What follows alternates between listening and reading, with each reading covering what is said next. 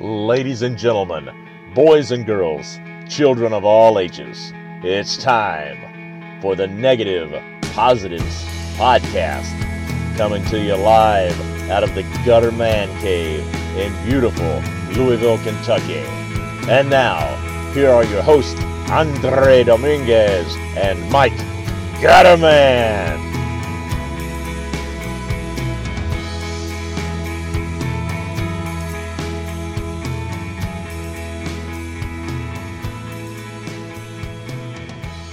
Hello and welcome to the Negative Positives Podcast, episode number 208. I'm your host, Mike Gutterman, coming to you from the Gutterman Cave here in Louisville, Kentucky.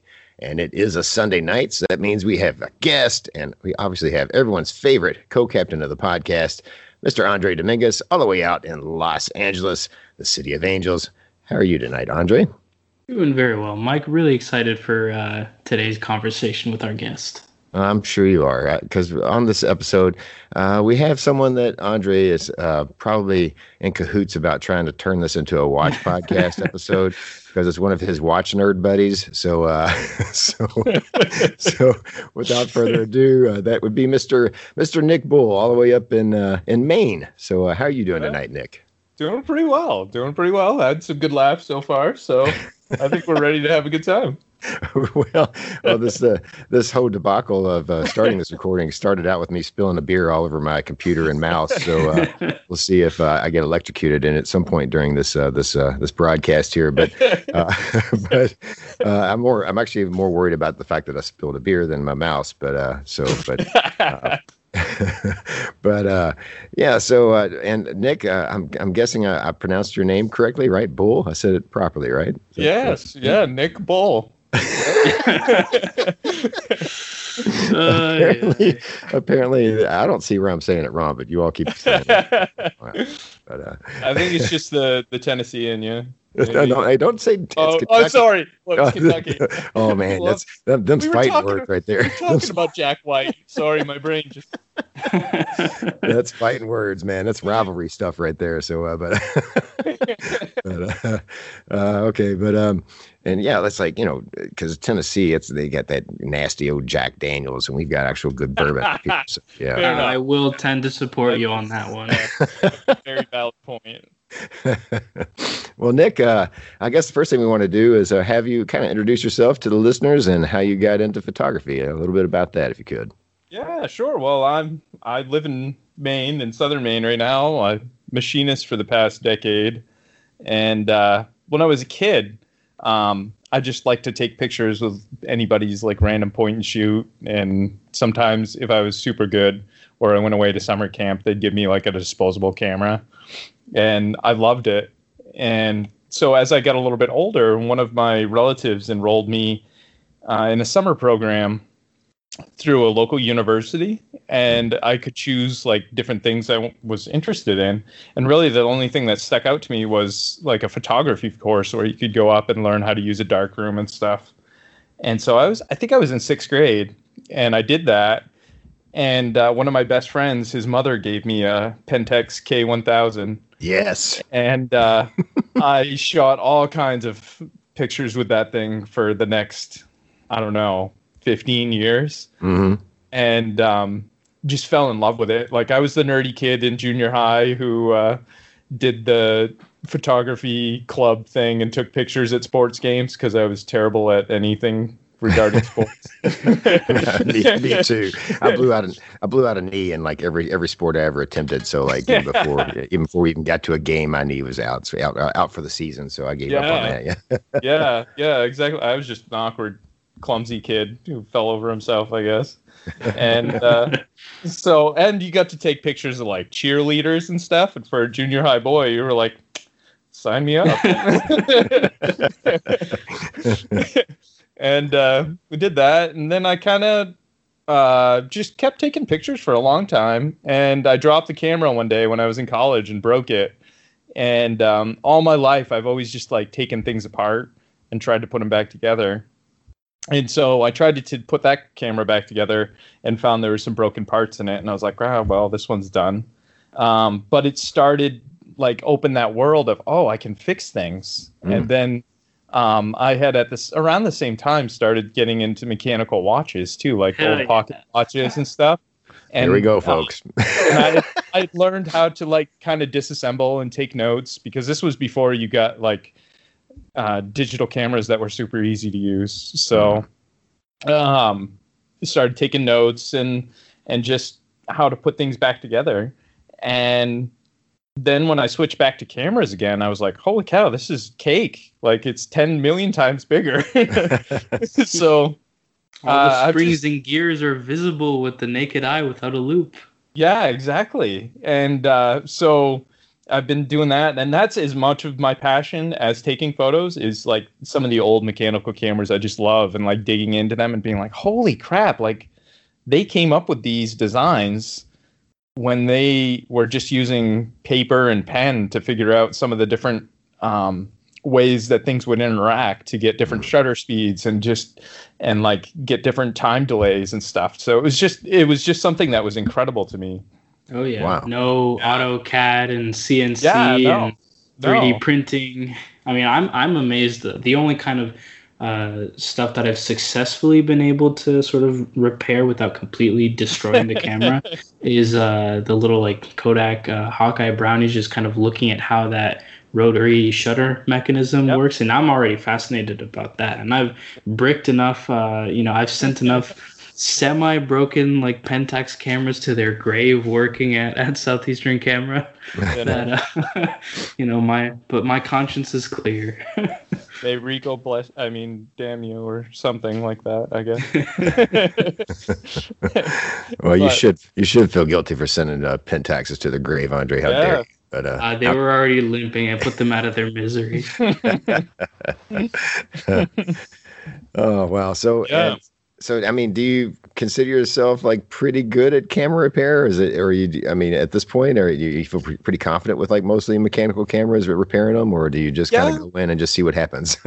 Uh, yeah, depending on what it is. Like a lot of them have broken parts. So if I run into that, that's usually where it like stops for me because I don't have a lot of good sources to get like some of the replacements Mhm. um, for them, and which like some people do. So I've sent um, like I had a Yashica Lynx, which has a really ama- it's a little rangefinder. Well, not a little. It's a big rangefinder that has a fixed 1.4 lens in it, and it takes amazing photos. But the viewfinder was just bad. It had started to flake off, and so I Mhm. couldn't adjust it properly. So I sent out to uh, Hama in Georgia, which he used to work in the Yashica factory, and Oh, he wow. bought up he bought up a lot of their old uh, supply, so that he can replace parts when he works on cameras. So like stuff like that, like I sent that camera to him and said, "Hey, could you fix the the glass in the viewfinder, uh, rangefinder?" Um, uh, because I can't do that. Obviously, I don't have another one to do that with. So that's where you run into more of the problems. Really, is because there's not things very accessible anymore because they haven't made these for I don't know 40, 50 years. So right. Do you find yourself kind of collecting uh, otherwise broken uh, cameras that people don't know what to do with, just to possibly have a stockpile of parts, or have you ever thought about? I do for sure. Yeah. Um, I have a box started now with just like basket cases that are not usable.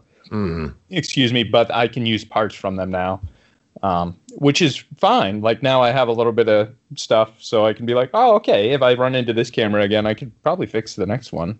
Mhm. So as far as like as far as like mechanical cameras when you get when you get into them i mean i know there's uh, every company probably had their way of, of doing things and building the cameras but do you kind of find that there's like a similarity between the brands even uh, even even between different brands about the kind of the general design of like these mechanical cameras Uh, not really. A lot Really? of them are very drastically different between even between the same models. Like the Canon Canonet, um, throughout the different models of that, they're like quite drastically different in the way that they are constructed. Certain aspects of them, like some of their shutters, are similar, and some of the different things. But a lot of the in the complete picture is quite a bit different. So you're like, oh, geez, this is interesting. Let's take some notes. There's some weird placement here. right right Yeah. do you do you also like uh, what what I would have to do? Which I, I mean, I don't have the I don't have the, the guts to, to try to open up a camera because I know what will happen. It'll just it'll back together. but but if you, do you ever like take photos as you're going along to kind of remember? Oh yes, yes. Yeah. I have a I have Google Drive set up with my old college email address because it was Uh-huh. cool. back when they used to offer unlimited storage. So I have a Google Drive with unlimited storage, which is awesome. I don't know how I lucked out to have that, but so I just store all kinds of like pictures of different things I've taken apart now. So that I have them and be like, okay, this is how it's supposed to look, Nick. Yeah, that's awesome, man. That, that's uh, that's really cool. It's kind of nice to have someone in the uh, negative positives community that knows this crap, right, Andre? Yeah, if you ever have any questions about like, oh, my camera's you know not working, ask Nick. Yeah. Well, I mean, there's a lot of like stuff you can test out yourself too, with a lot of things where some of them are just gummed up because they sat a while. It's like Mark on the uh, film photography podcast where he's like, ah, just hit it around a bit. Sometimes it'll loosen some of that stuff up and it'll work again. Yeah. Or isn't what was isn't this thing that I heard a long time ago? I think it might have been on on Sunny 16, where somebody was saying like put it in the oven at like a, a Oh, low gosh. low temperature Don't to kind of don't do that. heat up the oils. so so I'm I'm a rather forgetful person. I've tried that before, and it, I came back to a melted mess, and I was like, "Whoop, um, you- oh man." yeah, stick your 80s plastic point and shoot right in the oven.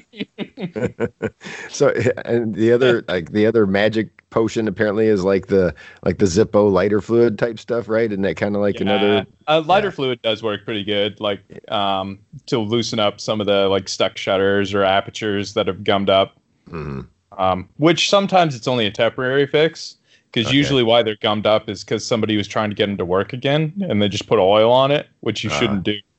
And um, so now all the oil's gummed up. So it might work intermittently when you do that but usually you have to take the whole thing apart and clean it off by hand. Uh, oh, but sometimes you get sometimes you get lucky though. Sometimes they're just stuck and people haven't oiled them. They're just stuck and that'll loosen it up and make it work again Okay, cool. All right. Well, um, it sounds like uh, we got uh, somebody that actually knows what they're talking about on the show here tonight, Andre. So uh, let's once. step up our game. but uh, uh, all right, so let's uh, at this first segment, we always like to talk about what we did this week, uh, any kind of cool stuff that had that we had happen or that we did. So we usually start with Andre on that. Andre, uh, how about your week? How was it? Uh yeah, no, my week was um just mm, you know pretty good. Continuing to uh, do some some customer and, and dealer support in regards to the new powder uh, chemistry over at Cinestill, and then on the weekend I uh, celebrated my birthday with the the Cinestill team as well as a couple of my LA based friends at my favorite barbecue place, which is Barrel and Ashes in Studio City, California. Um, just fantastic uh, Southern style barbecue with a whiskey list that's two pages long. Just had a, a great, great time. Uh, my my mom ordered a, a cake at like this local bakery next to the office and had it like delivered in the middle of the day uh, when we were all just kind of sort of cranky on a Friday. you know, just a lot of a lot of things not going the way that they were supposed to, and just you know, tempers flaring and people getting hungry because you know we had sort of like pushed back uh, everybody's lunch break to to get shit done, and so it came right at the at the right time, I think. Um, but yeah, other than that, I haven't really done uh, too much photography per se. Um, but I did manage to Saturday morning, as has become kind of my ritual now, headed over to uh, West Hollywood and, and Beverly Hills to hit up a couple of the uh, vintage watch shops that I Ugh. have been frequenting. Many of the employees of whom, uh, in many cases, are also film shooters, which is always fun to That's- talk both uh, both with. That's Wow. really interesting Yeah, I mean, I don't think it's surprising at all that you know people who have an appreciation for mechanical timepieces also really like mechanical film cameras and you know the tangible nature of film photography. yeah yeah Yeah. Well, Andre, I, I was asking what, if you had anything, you did anything cool this week, and then going to the watch store was not. you mean that was like one of the coolest things he's ever done, like in LA? uh, perfect. Andre, anything else? Nope, no, that was pretty much my week. It was a uh, you know busy work week, and then a uh, couple couple fun things on the weekend. Well, I hope you had had a good birthday. I already gave I you did. your birthday. And thank wish. you again yeah. uh, for everybody that sent in birthday wishes on the Facebook group. I really appreciate it. Awesome. Yeah, I'm gonna get you. Uh, I'm gonna get you something out in the mail here in the next week or so, or maybe sometime in the next six months, so you'll get something. uh. but uh, all right, so uh, Nick, how was uh, how was your week? Did you do anything cool this week? And please, t- please don't be like last week's guest, uh, Jennifer Zahner, where, who did like uh, everything under the umbrella, and, and, then made made me have to follow her. So yeah. so, so, I may or may not have been a completely lazy piece of shit this weekend because I just I was very sick. So. I haven't played any video games in years, really. And my cousin, uh, who I live, me and my cousin live together, he had Zelda Breath of, Breath of the Wild, and he'd been bugging me to play it. And I was like, well, I don't feel like doing anything. So I played that basically all the past two days. And uh, before that, I, I, was just working. I took some pictures uh, on my breaks at work because there's kind of some cool areas around, and I had picked up some cool cameras at the thrift store this week. Uh, like a couple Olympus OM stylus like zooms, not any of the super desirable ones, but I mean mm. they still uh, take good pictures. Oh and yeah. uh, and and the jewel of the of the find was a Pentax IQ zoom, easy. So I mean that obviously is. Oh, great. Oh yeah, I mean that's that. Yeah, everybody's wanting those. Those are Pentax is the king of cameras anyway. So yeah. yeah. And uh, I found I found the second. So one of my favorite cameras I've ever purchased anywhere was um, this really shitty point and shoot from the 80s. It's called an Argus HPM2 or something like that, but it's a uh half frame. It's a half frame camera. Oh wow. So it's got a little selector inside when you put the film in so you can have it as a half frame. So it's fun. Like when I go um, up north and see my family, my sister has like six kids. So I'll give them that, and they'll run around the house and take a bunch of pictures. Mm-hmm. And uh, it's just fun. That's cool. awesome. Yeah, I wish they were more common, but they're they're kind of hard to find. I've never had a half frame. I've never shot it. I just feel like, uh, yeah, that many shots in one roll of film, it would take me 17 years to finish it. So yeah, but yeah, yeah. Well, that's yeah, the beauty yeah. of loading it with like just 10 frames or something. Yeah, yeah. Well, then you have, you know, 20 shots, you know, uh, load up 12, you've got 24. Yeah, that's exactly. perfect. It's nice for like if you go for a trip you can just bring that and like one other camera and you have more shots than you're going to take the whole time. Yeah. That's true. Yeah. Which is awesome because I'm not like you. I don't bring a ton of things when I go on a trip. Like I might bring, I am not like you, Mike. I'm actually a disciplined film photographer. Thank you very much.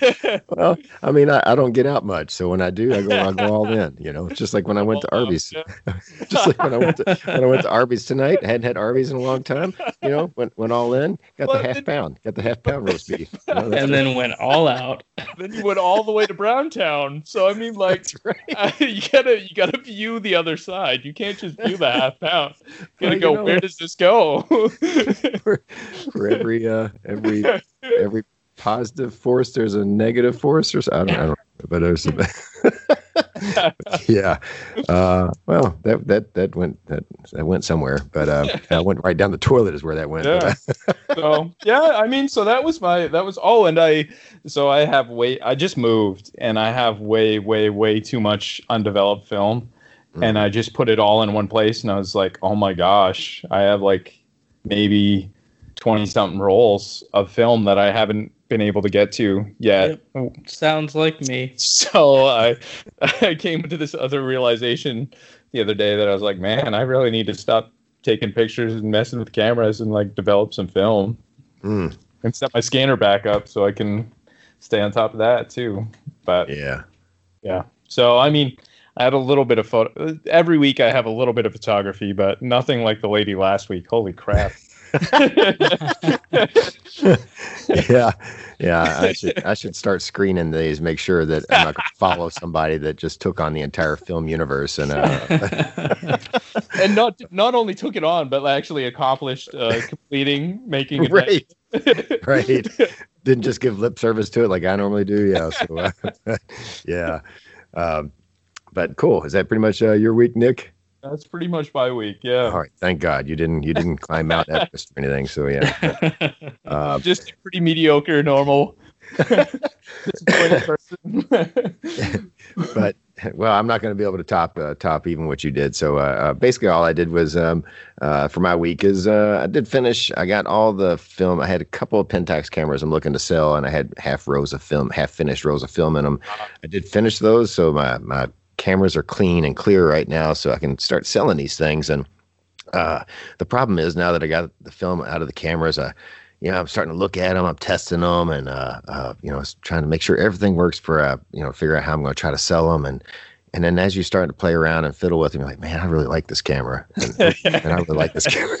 so Just it's let um, it go, Mike. Let I it go. but uh, so yeah, it's been a little bit tough to kind of sit because I mean honestly I don't have to sell. I've got about five or six that are on the possible selling list, and probably really only need to sell maybe four or five of them. And uh, so there's probably one or two I can keep. So it's kind of a, put me in the conundrum of all right, which which ones do I really really want to keep. So, uh, Yeah. but well, you know, I and actually I might just end up selling them all. I don't. I've got plenty of cameras, but it's just Yeah. uh, you know you know how it is. You start yeah. you haven't picked up a camera, one of your cameras in a while. You're like, oh man, now I remember why I wanted this camera so bad. It's it's pretty darn awesome. like, but, uh, yeah, but and then uh, I'd see. I guess last Monday I did finally develop um, uh, some rows of black and white. I developed three rows, and um the uh, uh, two of them came out perfect. The last one I was in a big hurry because I was trying to get it done. And because it was getting kind of late, and I wanted to get down to the the gutter band cave and play some music last Monday night. So it was getting kind of late. I was like, man, I I gotta finish this row. I gotta get one more row. Get one more. I got all the chemicals out. I don't want to put them all away and just have this one row to develop. So I rushed through it and uh, totally botched it. Botched it bad. And uh, so uh, and uh, you know it was a stupid mistake. And uh, but and I'm, I'm actually going to save that for uh, uh, the the the the whole story of my debacle on for my solo show this week. I don't want to address it, and uh, but uh, yeah, because I mean, honestly, you know, no matter how many times you've done this, how many hundreds of rows you've developed, uh, you know, care, uh, uh, sometimes you still just uh, either you get cocky or get in a, in a rush and you make Oh, a yeah. mistake like I did. So it happens. you Dude, know? I ruined a roll of Ektachrome this week, and I Oh. felt horrible. yeah, that's yeah. This was a roll of Tri-X, and uh, I couldn't remember what it was that was on the row. So, and that's probably good because, uh, uh, you know, I, I well, at least I know it wasn't anything like crazy important. It wasn't like shots that was going to change the photographic world or anything. But, uh, but the, uh, but you know, but now it does kind of bug me that I I don't know what I what what was on what I missed. You know, like just I'm glad I don't know because I'm sure that's not anything that I really needed or like you know precious family moments or anything. But I'm also like, man, what was on that row? You know, like like so that's going to kind of eat at me a little bit. And it was the negatives had just a little bit of information on. it. I tried to scan them just to see if I could pick anything out of the frame, and uh, uh, so I could just see what what what shot, what basically what shooting experience I ruined, basically. But I, I couldn't make anything out. So, but Yeah. but the other two rows came out great. It was a uh, my fog, uh, a lot of my fog pictures that I took with uh, some yeah, really they came out super well. Yeah. I was like kind of mesmerized by them. Oh, thank you, thank you. Yeah, I was very happy with the way those came out, and I just had a blast shooting that day. It was one of the first Yeah. days I'd been out shooting in a long time too, so it was very, uh, it just kind of got me re-energized into photography, and then to and then to have the results come out, uh, uh, yeah. pretty decent. It made me, uh, this really kind of got me energized to go back out and shoot some more. So, but um, but yeah, it was pretty much uh, pretty much my week, and uh, uh, now I gotta sit here and figure out which one of these. I'm actually surrounded by Pentax bodies right now, so. and I'm looking at them as I'm talking. I'm like, Yeah. ooh, man, which ones? Which one of you guys are gonna gonna stay in the Gutterman estate? But uh, but we'll see. Uh, what it, what ones are you trying to sell? Like, uh, Oh. what are- what do you have to choose from there? uh, I have two ME Supers, an ME, an MX. Um, yeah. Uh, what else here? That's those are the those are the ones the main ones that are up uh, right now. Two ME Supers, ME, MX. I feel like there's another one I'm I'm forgetting about. Um, Yeah. Your Yeah. six four five non N. No, I've already sold that. Sold Ah, that to. Kevin Dillon. Yeah, and uh, Right, right. So yeah, and uh, I think that might be all the ones that are up right now. But the the, the toughest one is the MX because I can Yeah, probably man. oh man, I I would have a hard time giving that one up. yeah, and it's, and this one's black, and I've got the you know Oh. I've got the power winder for it, and Ah, yeah, yeah, it's it's it's looking at me right now, it's, and it's mocking me, and uh, it, it it knows it knows it's it's it's kind of giving me an asshole look right now, but. Uh, but anyway. All right so uh, i think we're gonna that's pretty much our week. So i think uh, we're gonna take a little break here and uh, come back and probably uh, address some questions to nick from the facebook group. So uh, we will be right back after this break folks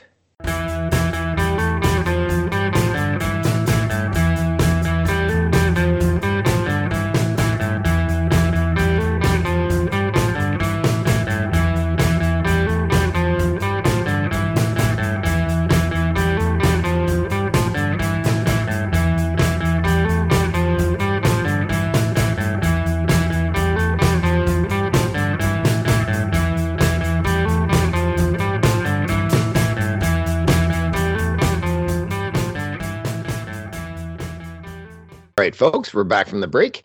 And of course, uh, anytime we have a guest on the show, we usually put, put a little thread up on the Facebook group uh, for members of the Facebook group to ask our guest, our ask our guest, ask our guest a uh, uh, any questions they may want to uh, want to have for them. So we proposed that out on the uh, Facebook group this week for questions to Mr. Nick Bull for, from the Facebook group. And so, Andre, what what do we have as far as questions tonight? What's the first one?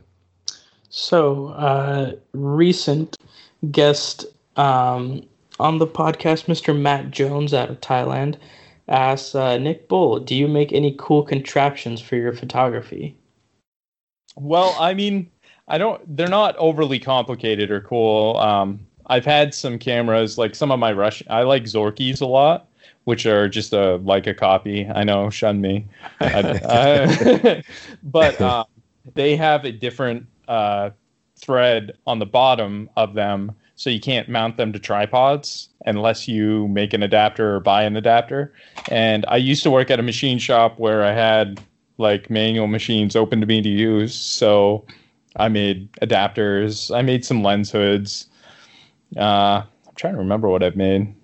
I made a. Uh, I used to do wedding photography and videography with my brother-in-law and my sister, Mm. and uh, we made some. Uh, well, I made some gimbal attachments where some of them that they got were just really shitty, made out of plastic and broke after like one use. So just milled them out of something that wouldn't break after one use. So I've done some stuff like that, but I I'm just lucky now where I work. I don't have access to manual machines anymore, so Right. I just need to break down and buy one at auction or something. Put it out in the garage. Have you considered getting like a 3D printer? I mean, the I, can't remember his name. I think it's Ethan over at Cameradactyl is just making some awesome stuff. And every time that I log into Thingiverse, just kind of just to see what's what's going on, I put in you know photography or, or film photography. You just see all the interesting things people accessories and stuff that people Yeah. make. I've I've strongly considered it honestly. The past like couple years of my life have been a little bit uh tumultuous. I guess I just haven't had time or ability to do things that I've wanted to. Um so I don't know. In the future I probably I've thought about it more recently and maybe next winter I might think about doing something like that just because I have a lot of um, CAD and CAM experience, which, well, I don't think you'd need CAM experience, I guess, for that. But I have a lot of 3D design CAD experience to be able to draw out some of that stuff to print. Exactly. So- yeah. So, Actually- well, actually- look out, folks, for some some Nick Bull uh, 3D printed photographic accessories. yeah, well, Nick, you've done more than I have because about the only gadget I've tried to make photography wise was my really half-ass attempt at making a homemade gorilla pod, which came out awful. it, it, it, didn't work whatsoever. Like every time you put the camera on it, uh, the little elastic legs I was trying to use would just be just kind of slowly sink. and that's that's with the Holga pinhole on it. It's not like I was putting like a. so, yeah, that was not a not not a success, and uh, and and it also looked ridiculous. So uh, it's still sitting in this garage somewhere. I should really throw it away before somebody finds it because it looks to be conceived as maybe a sex toy or something. I don't know. Some weird tentacle looking things uh, some kind of strange personal massager. maybe I should kickstart that shit. I don't know. hey, there's some really weird people in this world. So everybody uh, needs a market. Uh, anywho, next question. Uh, uh, this one comes from Vicky and Bill Thu saying, "Hi Nick, uh, are you more a camera collector or more a photographer? Uh, what is your dream camera and do you have photographic goals? So that's kind of a three in one. Uh, let me know if you need yeah. me to repeat that. Okay so i would say original like i'm more of a photographer. I like cameras and i like having them but i don't like to collect a lot of stupid shit that i'm not going to use and just put it on a shelf somewhere. Um, so and i like photo- like t- actual photographs a lot more than I like cameras. So I mean, I would I would say photography is much more about the art rather than the object behind it. and um, my dream camera, oh, like that's always uh, a hard one. that's a really hard one because I have several several different trails of reasons why I want it like this camera or whatever. Um, I really would like to have a good portable 4x5 mm-hmm. and delve into that world. Um, I've used an 8x10 before uh, that somebody let me use, and it was so much fun. Um, I had a darkroom open to me at the time, so I would go in there, develop the film, make some prints from like this ridiculously huge piece of film, which I mean, I don't have space to have an enlarger that big. I don't have a room that just set up for an eight by ten enlarger. So, um, but I really think a four by five you could it could be doable. You could do just direct transfers, I suppose, and uh, it's still portable, so you don't have to be like Mat Marrash and bring two backpacks and a rolling suitcase or something. well, have you seen the the Cameradactyl OG? I haven't. So it's a. Uh, if you were ever familiar with the um, uh, what was it called, the travel wide, which was this, yes. Um, yeah, yeah, essentially kind of point and shoot, um, four by five camera. Uh, the guy over there at, at Cameradactyl, I believe his name is Ethan. He yeah. was on the Sunny 16 podcast recently. Uh, just put out a uh, something kind of similar. So uh, it, what it essentially is is it's a nose cone that's attached to like a four by five holder with like a okay. focusing helicoid that you mount the large format lens onto. Oh, okay. It has a handle that you can thread in uh, a cable release and then some accessory shoe mounts on the top. Really looks, you know, Ooh, quite interesting. So Being Cameradactyl, you can get it in all different colors different you colors, want. Yeah. That sounds cool because I know the travel wide. A lot of people had a really hard time with the focusing system on it, yeah. and that was one reason why I wasn't really very interested in it. I yeah, guess this one seems to be a lot a lot better. Okay.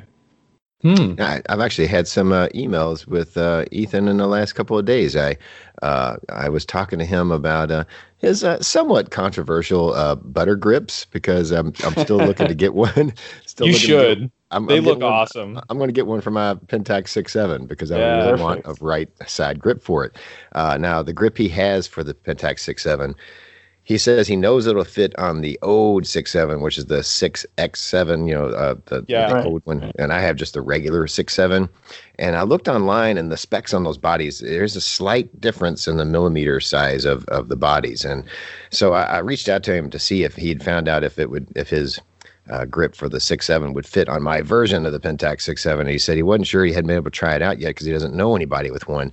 So he told me if I get a hold of a set of uh, uh, calipers, which I think I can get from my dad, I think my dad has some, or I can just go to Harbor Freight and pick up some or something. But uh, Yeah. uh, that I could uh, pro- possibly do a uh, FaceTime with him, and he could show me how to measure it and see uh, if it will fit the regular uh, six seven that I have. So I think I might be uh, uh, contacting him with a set of calipers in my hand and tell me him tell me how the hell I'm supposed to measure this thing, and then see if I can get this uh, butter grip for my Pentax six seven just for the the shits and giggles of it. But uh, Yeah. but uh, Well, shits and giggles, and also legitimately improve the ergonomics of the of the camera. Because Oh, I assume it's going to be you know screwed into the bottom tripod mount and then uh, with the grip on the right side, correct? Yes, uh-huh. Yeah, and, yeah. and and I, I I will I will go ahead and get a black one. I'm, I'm not going to go crazy with the crazy colors, but on. That's what I, I do. might. Yeah, but uh, but yeah. So uh, hopefully we'll find out if uh, his six by seven grip will fit on the regular six seven. So uh, uh, I might be providing a service to the community if it if it does. So uh, Yeah. but uh, yeah. yeah. So we'll find out. Well, but, uh, email me your uh, mailing address. You happen to know a machinist, so I have Oh, there you go. calipers kicking around. okay, okay. I like where this is going. So cool. Yeah, I was Uh, gonna say also uh, as a as a watch guy, if you didn't had if you didn't have a pair of calipers, I'd be very surprised. Not worth anything. Yeah. All right. So uh where was we at? Was it next uh are we still doing that question? oh, and the photographic goals. That's was Oh, yeah. that the other one? Yeah. Yeah. So uh, my goals are to get a dark room set up here where I live now because I have a couple enlargers. I have some lenses. Uh, thanks to an awesome guy. I don't remember his name. Goodness, I need to look him up. Uh, I got a really good deal actually from somebody on the negative positives uh, community who uh, sent me a couple awesome uh, lenses that I'm going to try out. That should work with medium format and 35 millimeter. Hmm. And so I really want to get that set up. And then um, also, I really want to uh, do a project. His name was Bradley Keene. That was his Okay, name. yeah. hmm Bradley Keene. He's a really nice guy. hmm He's actually been helping me out with uh, some some Leica info as I prepare Oh, yeah. to buy an M2. Awesome. Yeah, no, he's a super cool guy. I really like I'd like to meet him someday. And um the other thing is is my uh, I had three cousins. Uh, well, I have like 30 something cousins cuz I come from an obnoxiously huge family. And um I had three cousins who were brothers that were close in age to me growing up and they were kind of like my brothers. And one of them passed away in an accident this last fall. oh, Uh, so I've been like researching and trying to figure out what I'd like to do for like a, a photo book project for my aunt and uncle and uh, some of the family on that side. Um, to kind of just and for myself too, really to work through a lot of that because that was a hard time for all of us. I It's imagine. not, it's not uh, not an easy thing for for somebody to lose somebody close to them, but I can't imagine being a parent losing a child. Like I Oh, can't I can't fathom that in my brain. Like that's yeah. and um, my aunt, when I was a little kid, she had lost a baby girl who was like a year old, and Hmm. then later on, now they lost this son who was thirty. So it's just like it's a hard. It was really extra hard for them because of that. So that's a big goal in this year is to try to get something together for that, and uh, so I guess that's like a a big a big thing. Well, that's a that's For a sure. that's, that's a hell of a good project. Yeah. So uh, um, I can see how that would be a, a kind of a good way to you know somewhat uh, kind of honor him and also kind of help people work through the the tragedy of it all too. You know. So yeah. or even like some some darkroom prints uh, if you get the the darkroom set up. Yeah, Yeah. I don't know if you have many, you know, film uh, shots of of him, but Uh, yeah. so unfortunately, like a couple years ago, I went through. Well, a year and a half ago, I went through um, a pretty awful divorce, and with that, I lost all of my photography that I'd done since I was a kid, except for a Oh. couple, like a small box of prints that I had. Um, so I lost most everything that I'd done previous to a year and a half ago, And so that was a really hard part too. Is I want to just kind of go and retrace some of his steps and some of his favorite things because I don't really have a lot of shots of him. Right. Um, I do have in the freezer. Um, once I get the balls enough to do it, and and and the courage enough to do it, I have a bunch of uh, film from my aunt that she never developed that she took when the boys were younger. Oh wow. So, so that that's exciting too. Um, but right now, I'm just really super nervous about developing it because I don't want to like fuck it up because it's not. yeah. It's not just like it's con- not like in the case where you're like, oh, I don't remember what's on that roll. It's I know what's possibly on that roll, and I don't want to. Yeah, the, the stakes are high. Yeah, Mhm. yeah. Would you think? Would you think about just uh, avoiding that uh, sort of nervousness and send it to a lab, or, or sometimes I don't. I'd almost trust myself though more. I, I mean, well, that's that's the thing too, because it was stored in a file cabinet in my uncle's office for a lot of years, and though it's an old farmhouse, it probably saw temperatures between 55 and 75 for the past however long it sat there. So it wasn't really stored ideally after being shot. hmm So I need to do some clip tests on maybe like one roll because a lot of it's similar film. Um, and so do a couple clip tests and uh, see what I can get. And then some of it is also the most glorious APS film. Um, yes. so I need to get good. So I've never actually developed my APS film. I have Uh-huh. a couple that I've shot, but I've not had good luck. I tried once and I got like one frame out of it. Oh, okay. so I need Yeah. to get better at that.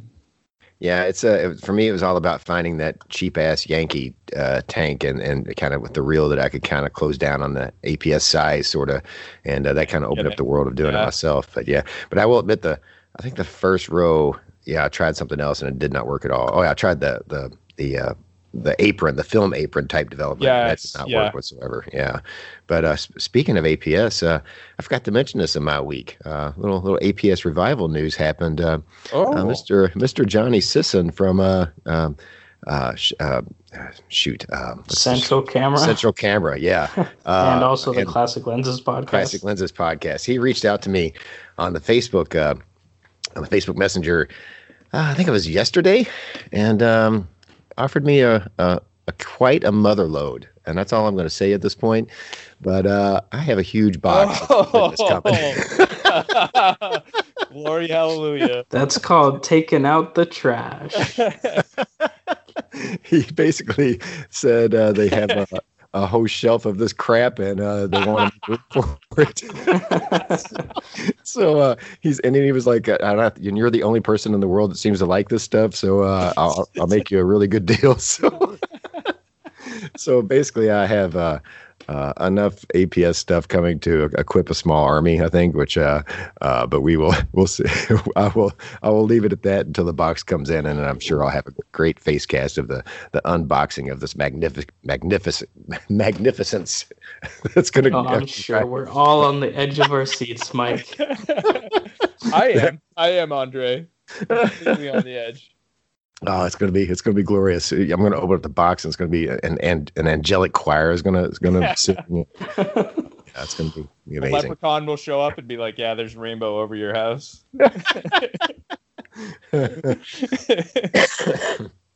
So yeah, I can't believe I forgot to forgot to mention that in my week. But uh, but uh, anyhow, thank you, Johnny Sisson, for the uh, for the for the the heads up and and also for helping uh, empty my bank account just a tad bit. he didn't empty it a whole lot because he gave me a hell of a duel, a hell of a duel. That's that's how bad they wanted to get rid of it. I think so. but uh, Took out the trash and, and made a buck doing it. Good job, guys. Well, the funny thing is, uh, he was gonna he was gonna be including a whole lot more in that box, uh, but then when he had to go to his manager to get approve approval on it, uh, his manager kind of cut down like uh, half, cut it down to he kept some of the stuff, and I, and the reason why it's obvious. The manager wants to have some APS stuff in there for when one of the cool kids walks into the the shop, something for him. So yeah, but uh, but uh, anyway, so uh, looking forward to getting that. But all right, so. Uh, I guess uh, we're on to the next question, right? Yeah. Yep. Uh, here's one from Christine Pennock who asks Uh, Nick, you have to spend a day photographing out of your comfort zone. What area would you like to try, and which one wouldn't? One, which one would you not want to try? I'm a little bit confused in the wording, but essentially, Yeah, yeah, like you have to spend a day photographing something outside of your comfort zone. yeah. Um, I mean, I haven't really done a lot of street photography, and it makes me a little uncomfortable just like staring at people that I don't know. I guess. um, and so I'd like to try some more of that. Like I, I have a really good friend who lives in Boston, in Somerville, and I go and see him occasionally. So I just need to do it more often when I go see him. Hmm. I'm with you on that. Uh, street photography, as far as like photos of people I don't know or uh, just photos of strangers, I've never been really comfortable with it. And and I, I tell myself it's because I'm not really interested in it, but I wonder if it's just I'm I'm not interested because I'm just not comfortable with Yeah, with it, you know. yeah. But uh, yeah, but because Yeah. I like portraiture. I've done some wedding photography and videography stuff, and so you have to be very upfront and into people's faces and into like situations where it's not always the most comfortable for yourself. But um, that doesn't bother me at all because Mhm. I know what I'm doing. I know I have a goal here. I know they know what I'm doing. Things like that. Whereas Yeah. you're just walking by some person on the street and they're like, "What the fuck's wrong with you? Like, what? what are you doing?" The, I think the have- busyness of the street plays a big factor in that. Like, yeah, I know that when I was in North Carolina in my small little college town, it definitely was like, the fuck are you doing? in comparison to here, you know, during the week when I'm on Hollywood Boulevard, it's just like, yeah, it's nobody even notices that you're taking a picture. Or if they do, it's just like, I don't care. Everybody's taking pictures. yeah, mm, yeah. And I mean, I grew up in a very remote, rural place where like the city had like eight thousand people, and most most towns had a couple hundred. So it- it's just different when you get in around a lot of people and you're like kind of sticking out. You're not just somebody walking beside them. I guess. Right. my my favorite is uh, this happened to me when I was in Findlay, uh, you know, Findlay, Ohio, for the FPP walking workshop. I was walking the streets, taking it to the streets there, and and uh, you know, I had several times people came up to me, and they'd be like, uh, "Yeah, you're taking photos, huh?" And like, yeah, yeah, and why are you taking a photo of that? I'm like, "It's it's art, damn it, can't you see?"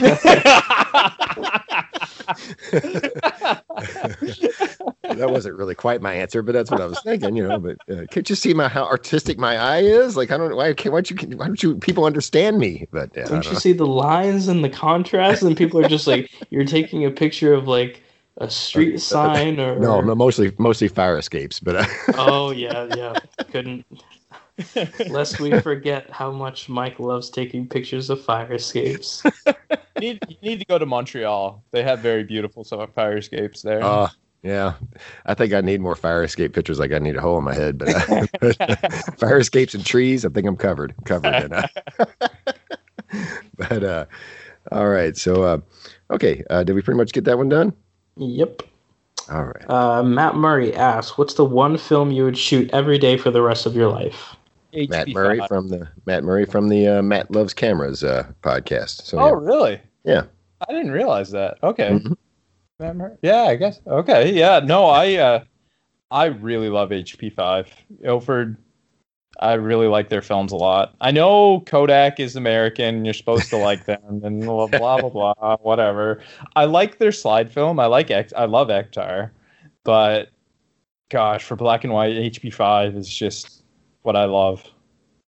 Hmm. And it's very diverse. Like depending on how you develop it, you can get a wildly different results. And depending on how you store it, um, you can get wildly different results. It's, it's just it's a lot of fun. I love it.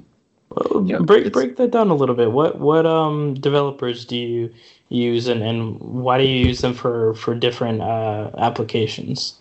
Okay, so m- mostly what I use is Caffeinol, and I love it. You just use instant coffee, vitamin C, and some washing soda, and you can get everything right at the grocery store. And um, in that, you can mix it up differently. Some people will add some sodium bicarbonate, I think it is. Oh, sodium something. Um, sodium bicarbonate is washing soda. Right. Yeah. Uh, you add something potassium to it. Potassium Add bromide. bromide. Yep. And uh, I've done that, and I didn't really notice a difference. And I was like, well, I don't need to spend extra money to use it. Oh, So- I noticed a huge difference. Uh, yeah, it's used to to get rid of the the base fog. So Yeah. that your negatives are actually you know transparent and they're not all kind of cloudy and have this like haze over. So I found if you just made sure you um, you did the the proper temperature and you agitated it properly, that I didn't, and the film was stored properly, you didn't get the base fog. Um, as far as I had used it, although you can mix the the caffeine to washing soda, I mean coffee to washing soda mix a little bit and get more fog out of it. And so if you add a little less washing soda and add extra coffee, I generally found you can get some more uh, defects in the photo. So maybe some areas didn't expose, I mean, uh, develop as well. And you might get some little like white or black marks where it just kind of like did some odd things. And you also sometimes can get a little bit of fogging in but not in traditional ways where it takes away from the image more it'll soften some areas or or change the transition on the outer edges some uh that's what i found anyways just with the experimentation and that was what i loved so much about caffeinol is you can change some stuff ingredient wise and it comes out vastly different whereas if you mix up some hc 110 depending Mhm. on the dilution, the, all that does is change the development time. Like it Mhm. doesn't change how it functions and interacts with the film and develops it. Um, so that was one reason why I love Caffeinol is just it kind of left things open and it left it more to chance. So sometimes you get some really interesting results. Mm.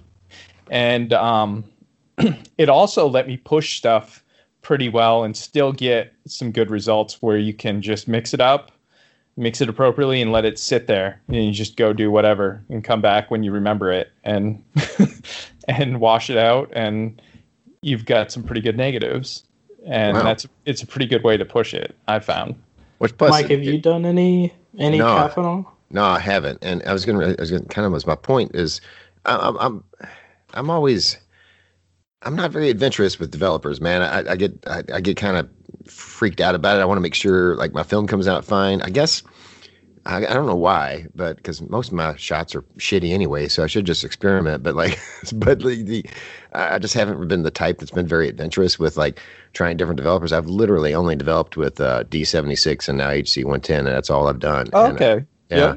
But I'd, I'd like to try. I guess the, the kind of the nice thing about caffeinol, uh, about, you kind of doing experiments with it is, I'm guessing the stuff is so cheap. You know, you could you Yeah. can kind of experiment and not you're not throwing away a ton of money. you know, Ex- like exactly yeah, yeah. So I, I should try it. Yeah, I definitely should. And uh, because it'd be a fun little chemistry experiment. So yeah, I mean, why not? And it, once. and it's like honestly I- i'm kind of a hippie i guess but i like it's better for the environment than a Yeah. lot of the stuff that you have from other developers Mhm. like so i mean in the long run it's better for the earth so i mean i'm still using fixer fixer's still not the best Yeah. thing but it's not terrible Right. so if i can cut down on some of the crap that i'm using and some of the plastic i use i try to and that in some ways helps so hmm Andre, do you consider yourself uh, very adventurous? Well, I guess you kind of had to have been with the whole mono bath that you guys brought out and stuff. You've had to kind of experiment uh, more with uh, with different developers than than say I have. But do you feel do you feel like you're adventurous with your your developers? I mean, I have been in the past. I, you know, back when I was developing at, at home in my uh, little home darkroom in college, I used, um, you know, a bunch of different caffeinol recipes. I used HC110, Rodinal. Uh, at school, at university, we used uh, Sprint chemicals and D76. So I've definitely, you know, gotten around. But these Mhm. days, you know, it's it's a good kind of toss up between the DF96 monobath and HC110 for pretty much anything black and white wise. Mhm. Because I'm not uh, developing at home anymore, I'm doing it all at the studio. Uh, something like you know, Caffeinol would would be a harder sell. I'd have to buy the stuff and, and take it there and mix it up there and you know figure out a place to put it, all that stuff. But I, I kind of do want to go back and and try the the recipe of the those images that I took of, of my my friend in the coffee shop uh, are with the Fujifilm six x nine rangefinder Yeah. that I sold to to Jake uh, Rose are Mhm. some of the, the the best portraits that I've ever shot, and Yeah, those came out those great. were those were pushed to sixteen hundred in uh, Caffeinol CH, I believe. Yeah. The- yeah, uh, that- go, go ahead. I was just going to say, Caffeinol just gives such a good look to push film. I mean, I've seen some good results from Rodinal as well, but it's just so co- like toxic that I don't know. I've never tried it. I guess. I know a lot of people. It seems like I see more and more and more people are, are doing stand developing, and, I, and that's something else I, I've never tried. It. Either one of you guys tried that yet? yes. I have, but not like for a particular reason. You know, Mm. I haven't been like doing it to try to get that like greater perceived edge sharpness or anything. It was just like, oh well, I have some Rodinal and I'm busy doing laundry. So let's let this sit. Let's do a weak dilution and just let it sit. Yeah. Um, What, what's I- been your experience with it, Nick? I've done it with uh, Caffeinol a lot. Just like put it in, let it sit there for 75, 80 minutes, 90 minutes even when I've pushed film. Um, sometimes I'll do it with for like a half an hour, 40 minutes with some stuff that um, I know I've overexposed. Mm-hmm. So it'll exhaust um, the developer quickly in the areas that are like very contrasting, and the areas that have low contrast will get longer time to to work and kind of develop more properly. So you get better negatives that way. That's what I was wondering. What the what the actual you know uh, advantages? I'm assuming just kind of a more balanced negative, right? Like it's kind of Yeah. the whole go. Yeah. Yeah. So like things that I know I may have blown out some, I'll just stick in, let it stand, develop uh, for like 25, 30 minutes. And then it, but with that, all you do is just pour the developer in and don't touch it. Like you just twirl it a little bit to make sure Mhm. it saturates around all of it and you get the bubbles off and then just leave it and not touch it for until it's done Okay. and and uh, also I've done it with uh, HC 110 for like found film. Oh, okay.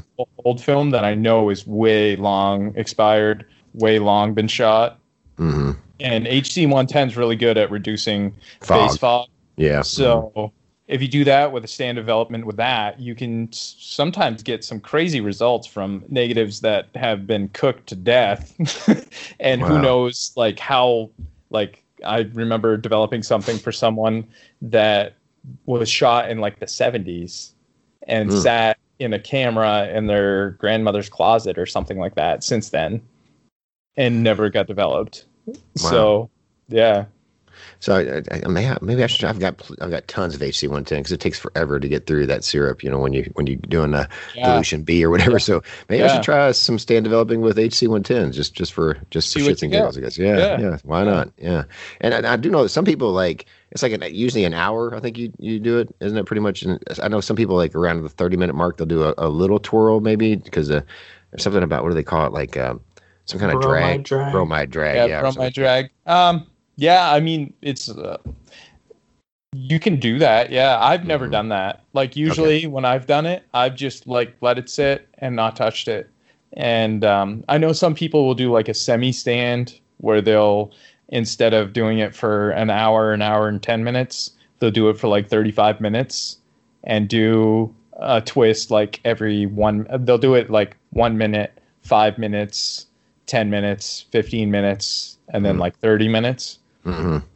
and do something like that. Um, I never saw the benefit in that really. Right. Um, from what I'd seen and experienced, it was it looked pretty much like negatives that you just developed regularly. Oh, okay. It's just because there was more agitation and again, there's more new chemistry flowing into those areas of higher contrast. Uh, Makes sense. Yeah. So I don't know. I, I mean, there's probably a little bit of difference, but not as much as if you just let it sit.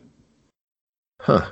I didn't, I didn't- I'll put it on my gigantic uh, now two page to do list of photography things I want to try. So,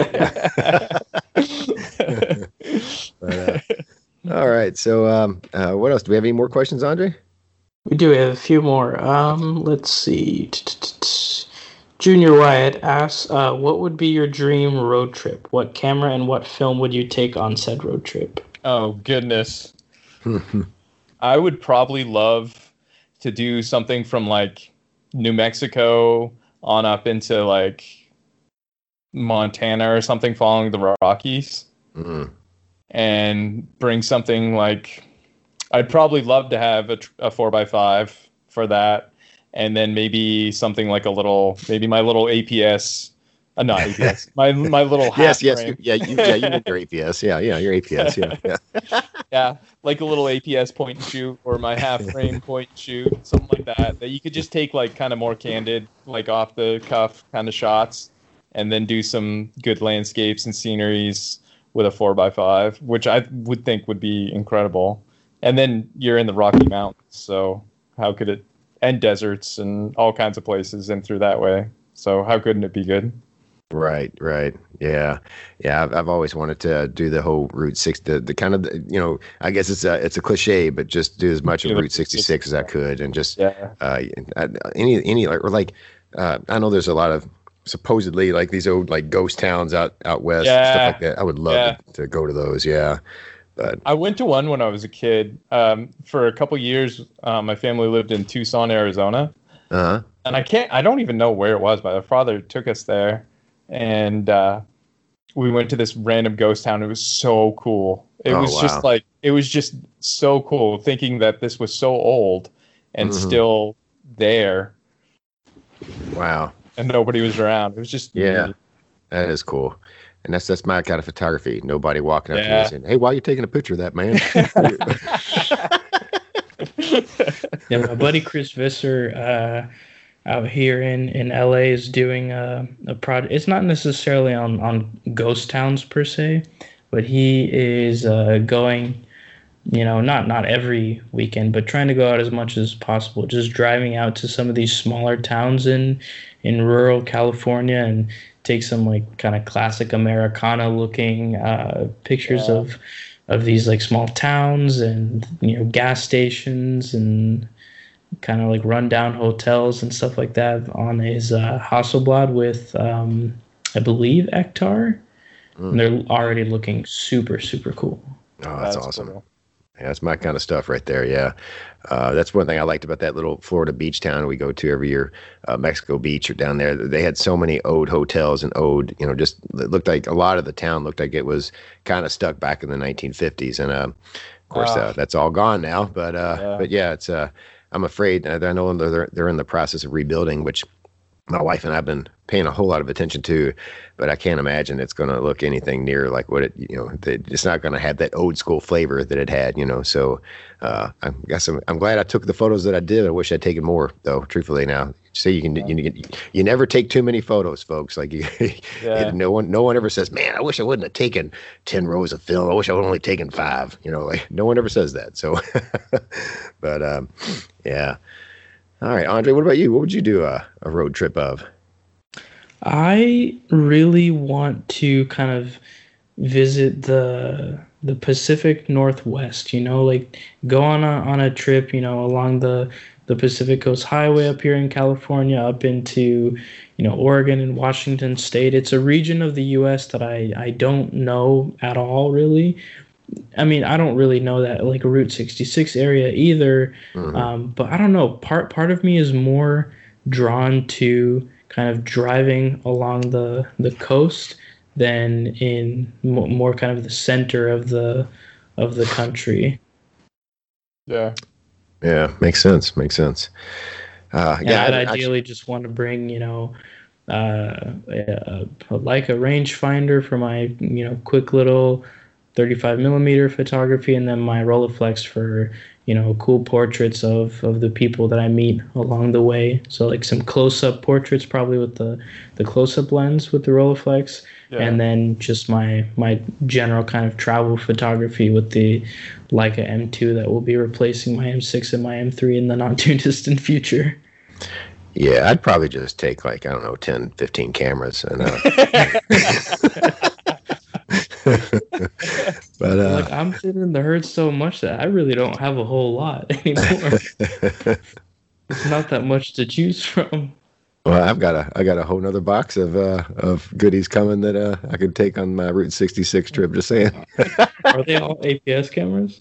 Uh, well, we'll see. We'll see then what we got going on. Wait for the face cast. That's right. That's right. I guess. See, I gotta, I gotta, gotta, gotta get some excitement about these face casts, you know. So, uh, yeah, so make sure people tune in. It's not just me sitting here drinking a beer in front of the camera the entire time. Sometimes I actually have some. Me cool stuff. mainly. All right. So, uh, what, what we got next? Uh, last uh, question for this section comes from Miss Sherry Christensen, who says, "I notice you repair a few cameras. Do you plan on following that path? Most of us are using old gear that is going to need maintenance at some point. Any thoughts on offering uh, repairs or DIY repairs?" Oh, well, I mean that's what I like to do is work on them. So I, I'll definitely be working on cameras for as long as I can. And thoughts on DIY? DIY. So one thing that I do run into quite a lot is people breaking cameras trying to repair them. so now Kinda Neither like of me us with have the- done that, like- right, Mike? like, like, I don't know, uh, um, Yashica Electro 35. I don't know, maybe. I don't know.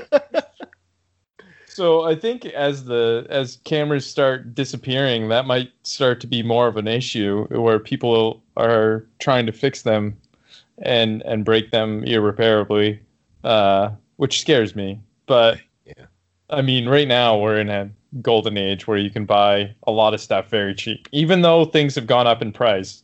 You can still get a lot of stuff crazy cheap, considering what all what it this shit- costed then. yeah, what, what it went for new. Like, Yeah. Jeez. Or even just like lenses, like old lenses where people will complain, oh, well, this lens is a couple hundred bucks. But look at, so I come from taking wedding pictures and wedding videography stuff. Lenses like that are like well over like a grand or more. Right. Fun. And good luck making it last five years because it's all electric and it's going to wear out pretty quick and they're super fragile. So, I mean, buying some of this old stuff is awesome but you get a lot of people who are like, oh, it's stuck or oh, it's something, and they try to take it apart and break it and then throw it away. So that just Mm. makes all the other ones way more expensive Yeah. in the long run. So that's folks, a little bit. Folks, if you break a camera trying to fix it, don't throw it away. Send it to Nick so at least have some parts. So, uh, Keep them around because there's yeah.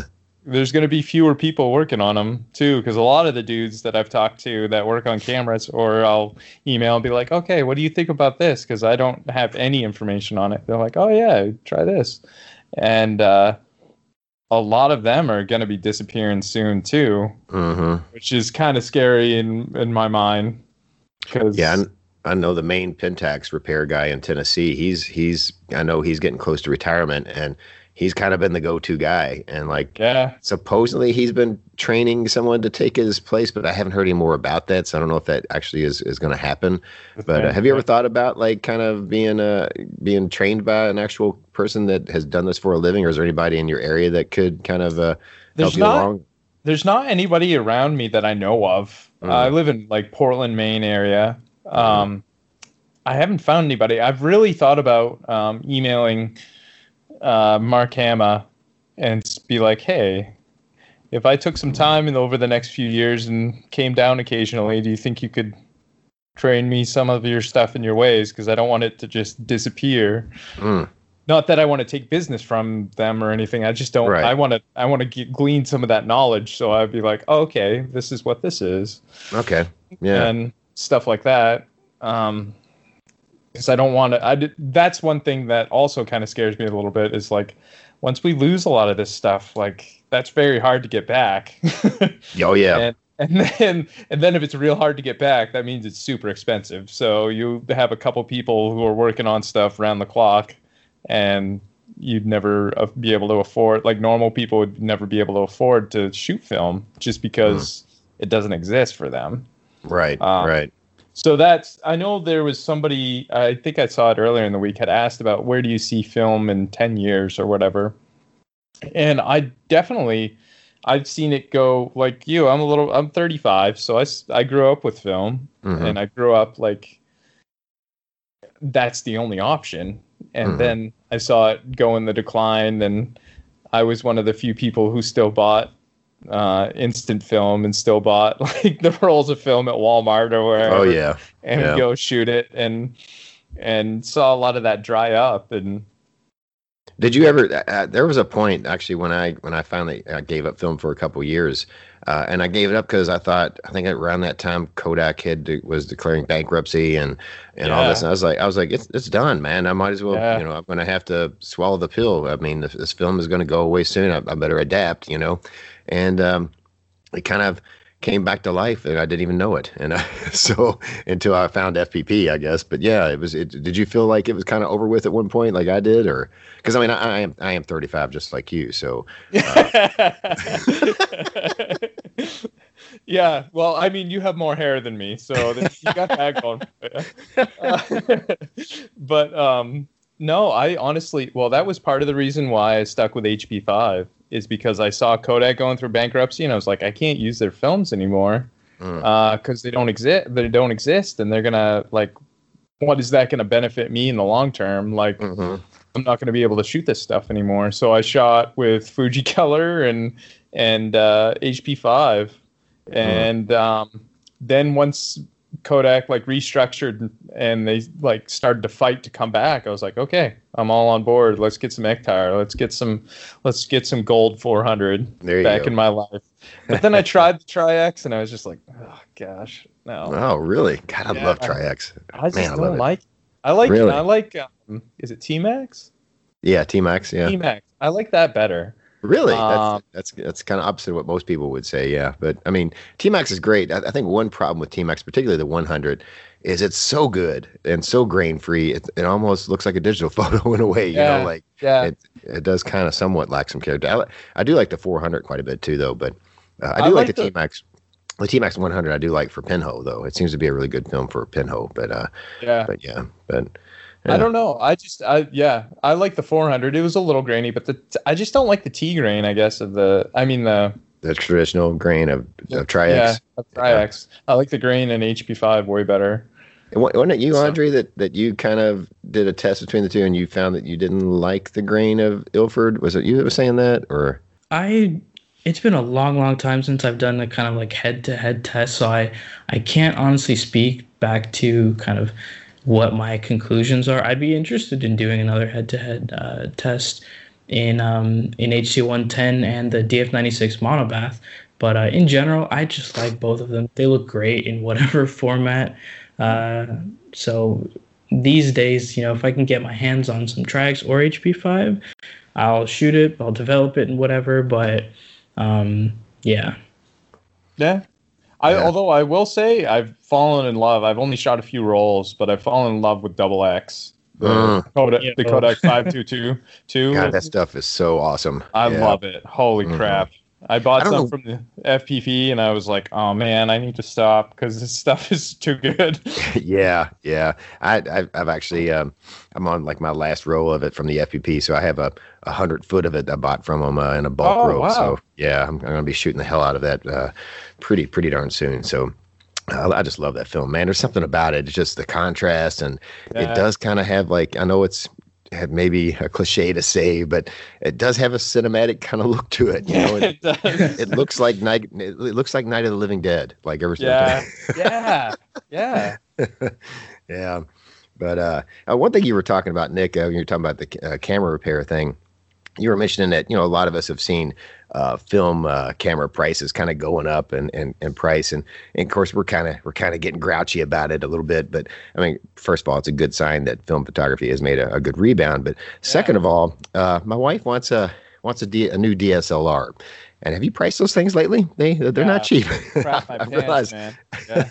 I realize how spoiled I am at this film gear uh, when I look at like just the price of just a, a, a general kind of all-purpose uh, DSLR, not even not even like the top of the lines one. I mean, and, you know, I'm looking. I, it's been a while since I've paid that much money for one camera, so I know, man. yeah, it's ridiculous. Have you so I, have you have you looked at the the Panasonic GH series? They're decent for the money. No, and honestly, like I kind of want to stay with Pentax because I've got so many lenses and stuff. Don't don't. Their Pentax is gra- is garbage. I'm sorry, I'm blasphemous right now, but their digital one is not good. yeah, I had it. It's not good. Which It's one did you have? dis- I had a couple. I had the um that first one they came out with a few years ago in like 2015 or 14, Oh, the KS one or something. I don't Oh, yeah, remember. Yeah. And then they came out with another new one that was full frame. The other one was APS. yeah, uh, the full frame's the K1, I think. Uh, Okay, the K1 is the full frame one. I tried that. It still wasn't that good. Mm, uh, wow. Really, I so having done some wedding stuff, my sister uses Fujifilm, uh, Mhm. and theirs are really good. They're kind of pricey, Yeah. um, but Panasonic partnered with Leica with some of their glass, so you Mhm. can get some of their glass for reasonable. Um, Okay. and that's really what was a good deal. So like you get an older GH4 and get a good glass with it, you can probably pay about what you would for a newer body from Panasonic or like Fujifilm. And they the nice thing with Panasonic too is they do good video recording. right, right. Well, I, you know, it's funny. You're going to be doing plenty of, right, Mike? I, hey, what happens in the bedroom stays in the bedroom. Oh, TMI. bring, bring up your nice tripod you made. that's, that's a personal massager, sir. But, but, uh, but uh, yeah, we. Uh, it's funny because uh, this this sounds really bad, but well, actually, no. What I just sounded, what I said, just, just what I just said sounds really bad. But uh, like, I, I know like the the Fuji digital cameras are, are really awesome, and I love the way they look. But man, I have a hard time giving Fuji any money. Is it just uh, you know? No, like- me too.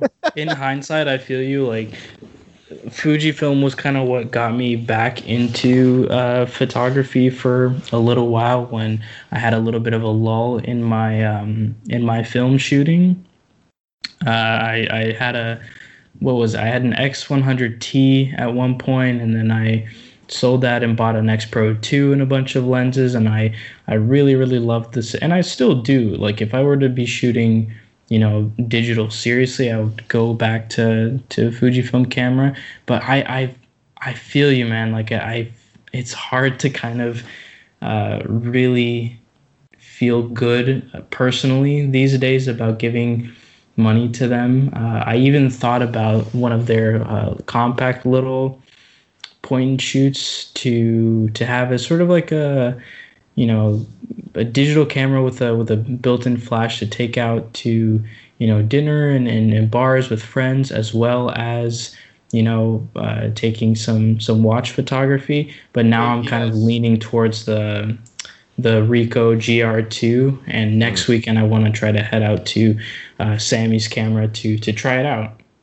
Yeah, because I mean, I think uh, there's one thing I will, you know, and this is a, a film photography show, but we all shoot some digital from time to time. It's not, it's not that dirty of a word, but, uh, but the, uh, uh, you know, unless you're going to shoot T Max 3200, which I, I love, I love that film, but you're definitely going to get some grain. And but there's, there's, I mean, as far as like indoor or like low light shots, I mean, there's no question that digital excels at that over film. I mean, it, it's uh, where they've come with like the high ISO shooting has just been um, uh, leaps and bounds, kind of above what film can kind of give you in, in- with you know in those situations. So uh, you know, there's a there's a right tool for the right job, right? So you Yeah. know, that's And I don't really tend to print that stuff all that much either. You know, if if I'm out kind of just uh, having drinks with the with the coworkers or with friends, like you know, I kind of just want something that is dependable, has you know decent enough autofocus, built-in flash. Uh, those photos, I'm I'm much less likely to actually you know go in the dark room and, and print. It's more just like I want to be able to just send them over text or in a group message, things like that. So I'm leaning towards potentially buying a a digital uh, point and shoot sometime soon. We'll just get you one of those digital Leicas. Uh, you'll be all right, Andre. Well, no, here's the thing: a Leica Q would be awesome because that wonderful Ah. 28 millimeter lens and it, it, it focuses super close. Uh, but they're like three and a half thousand dollars. I'm like, nope, Nope, not anytime soon. well, you could sell some of those watches and, uh, and probably fund that, right? Dude, I don't have watches that expensive. we'll, we'll, get into that in, in section three when we when we dive a little bit deeper into that. But so far, my collection has been pretty modest. all right. Speaking of section three, is that all of our questions? Yep. Okay. All right. Well, uh, we'll take a, a, little break here, folks, and we'll come back uh, for section three. And I'm gonna, I'm probably these two are chomping at the bit. I'm probably gonna have to allow a little bit of uh, nerdy watch talk, uh, but I'll try to, I'll try to rein them in. But uh, so you know, if you if you don't want to hear that, just uh, I don't know, just stop now. But but all right. So we'll take a little break, and we'll be right back, folks.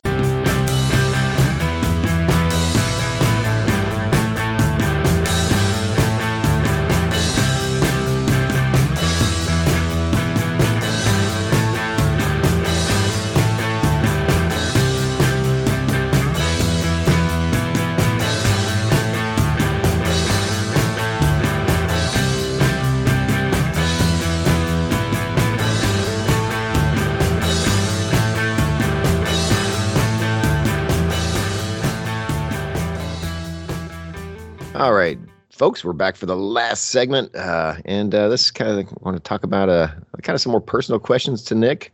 And uh, but the first thing I want to get to is an got an email uh, from Ken Bertram, and uh, I felt like this would be a good one that we could all three answer because we all have some experience with this. But uh, let's read what Ken has to say. He says, "Mike and Andre." He wrote this in about around Valentine's Day, so that's what this is referring to, I guess. But he says, "Happy National Love Day." Many thanks, many thanks to you and Jess for my 200th Prizeathon Prizapalooza Love Fest Olympus OM1N. It's hard to believe that the universe allowed me to win anything, let alone a camera. I delayed listening to the show, believing that my name would never be pulled out of your magical box, and it made my day as I was going into work. This is scientific evidence that the Negative Positives podcast is on a higher plane of existence in the world of podcasting. and yes, I did more than my share of mind altering substances. Mike, can you also discuss on the podcast how you use HC110? What dilutions do you use? If you use it for push processing, why you like HC110, etc. Thanks again, Ken. Well, thank you very much, Ken, for this uh, email. And I know Andre uses a lot of HC110, and I know that uh, that uh, Nick has as well. So we'll go ahead and try to answer that. Uh, as far as me, I, I just use the uh, dilution B, which is kind of the standard. Uh, I think it's 1 to 31 uh, dilution. And uh, what I like about it most is is the fact that you know you can it's easy to mix up as like a one tank, one shot developer. So uh, you can really uh, kind of you know get a long, long life out of that that bottle of magical syrup. And uh, so, uh, yeah, it's just um, uh, really easy to mix up just a, a, tank a tank amount each time you're going to develop. Which uh, I always had problems with D76 when I used to use that, you know, mix up a whole gallon and, you know, you go through some hot and heavy developing sessions and then you, it's three months later, you haven't developed anything. And then you're wondering if your developer is good. Well, HC110, you just get to mix it up fresh, you know, right there from the, uh, right when you're getting ready to develop. And, and plus that syrup has like a shelf life of like forever pretty much. So it's, uh, it's just a good, for my type of developing and how sporadic I am with developing HC110 seems to be a, a real good solution. Uh, another good thing is you know, I, I, do have quite a good selection of some expired films. A lot of films uh, left over from my early days of photography I never got to when I went to shoot digital for several years, still left in my freezer. So some of that stuff is quite a bit expired. And uh, like I think we mentioned earlier in the episode, uh, HC110 is very good at uh, kind of cutting through some base fog that might have uh, um, showed up on older films. So uh, another good uh, property of HC110. And as far as push processing, I've done quite a bit of you know Tri-X at at uh, 1600, and it does really well with that. And um, also the um, uh, even technically when you uh, I developed a T-Max 3200 shot at 3200 with HC110, and and technically that's pushing that film because it's not actually a 3200 speed film. So, but I usually do shoot it at 3200, and um, uh, so technically, in, in, a sense, that's push processing, and I've always liked the results of that uh, with HC110 as well. So uh, I do, I would like to try some some T-Max developer again with, uh, particularly with the T-Max 3200 because I did used to use T-Max developer a long time ago when I was first developing film, but that was when I was kind of new at it, and uh, so I don't know if I really used it as effectively as, as I probably could have. Uh, now that I, I have so much knowledge now, but uh, but, but uh, that's kind of my thoughts on HC110. What, do you, what any, Andre? You have anything you want to add? I mean, you, you touched on a, on a lot of the reasons why a lot of people like HC110. The the fact that uh, it's a great one shot developer. The shelf life and longevity is great. Um, I've mentioned it multiple times during the, the throughout the course of over 200 episodes, but uh, always add uh, syrup to water and not the other way around. Otherwise, mm-hmm. the syrup sticks to the bottom of whatever you're you're mixing, and it's just a little bit harder to dissolve. Um, now that I use a, uh, a TCS in order to, you know, uh, mix up and, and heat up my chemistry, it's great because in these uh, these cold winter uh, California days, oh, the hell the water coming out of my tap is is very uh, cold. You know, I can I can just you know pour in the the water and the and the syrup and it all mixes up and brings it up to 20 degrees celsius nice and quick. Um, yeah you really can't go wrong with hc 110 i agree. I yeah. agree. Nick nick what do you think about it? Have, have you, yeah i mean I've I've used it some, mostly for stand developing for old questionable films, mm-hmm. and I believe it was I can't remember if it was E or H, dilution E or H. I used both of them are are more dilute than like I think as it goes on, it goes like B is has the most syrup, whereas H has the least, okay. so therefore the most amount of time uh, needed. Um, but there's some people there. I know there's a Flickr group that I had looked at some information and I think all it was was like flickr.com slash groups slash HC110, I think is what it was, the web address of it was. Mm. Um, but there was a lot of information in there, but most of the reasons why people liked it was because it did so well with stand developing to oh. reduce fog. So you could really like use like shoot film in interesting ways or you could use very expired film or old stocks and cross process it in hc110 and it, you'd still get a negative um, out of it whereas like some of those weird films that have like some weird e2 or e3 developers that aren't really made anymore mm-hmm. for old slide films or like some old specific films that like the developers just aren't available anymore um, people would do stuff like that, like use Rodinal or HC110 to try to get something out of the negative so that okay. they could scan it. Right. Uh, right. An, an overall kind of benefit to not exclusively HC110, but uh, just one shot developers like HC110 in general is that if you're ever doing something a little bit kind of out of the ordinary or like, you know, experimental, the fact that you're not introducing anything into uh, your chemistry that you're going to be uh, reusing if you if you were reusing uh, a developer like D76 is always something that I've enjoyed. The the concept of a one shot developer to me is very attractive. Oh, that's a good point. Yeah. Yeah. yeah. And I'm guessing with stand development uh, with HC110, you would go with a more dilute, uh, you know, um, um I guess a, a, like a more a more diluted uh, uh, solution because uh, because of being a stand development, right? Don't yeah, you? Yeah. Yeah. Okay, makes sense. Um, yeah, and uh, and plus, uh, you know, really, if you think about it, it's it, it uses so little syrup yeah. Per, it, that, yeah. I mean, a bottle lasts. It seems kind of expensive when it's like I don't know, was it like twenty eight bucks for a bottle of it or something like that? But yeah, man, the bottle lasts forever. like I remember, yeah, I remember on that Flickr group there was some guy. I think his name was Mike, and they made a special dilution for him because it was like one to two fifty or something. I think they called it dilution M for Mike.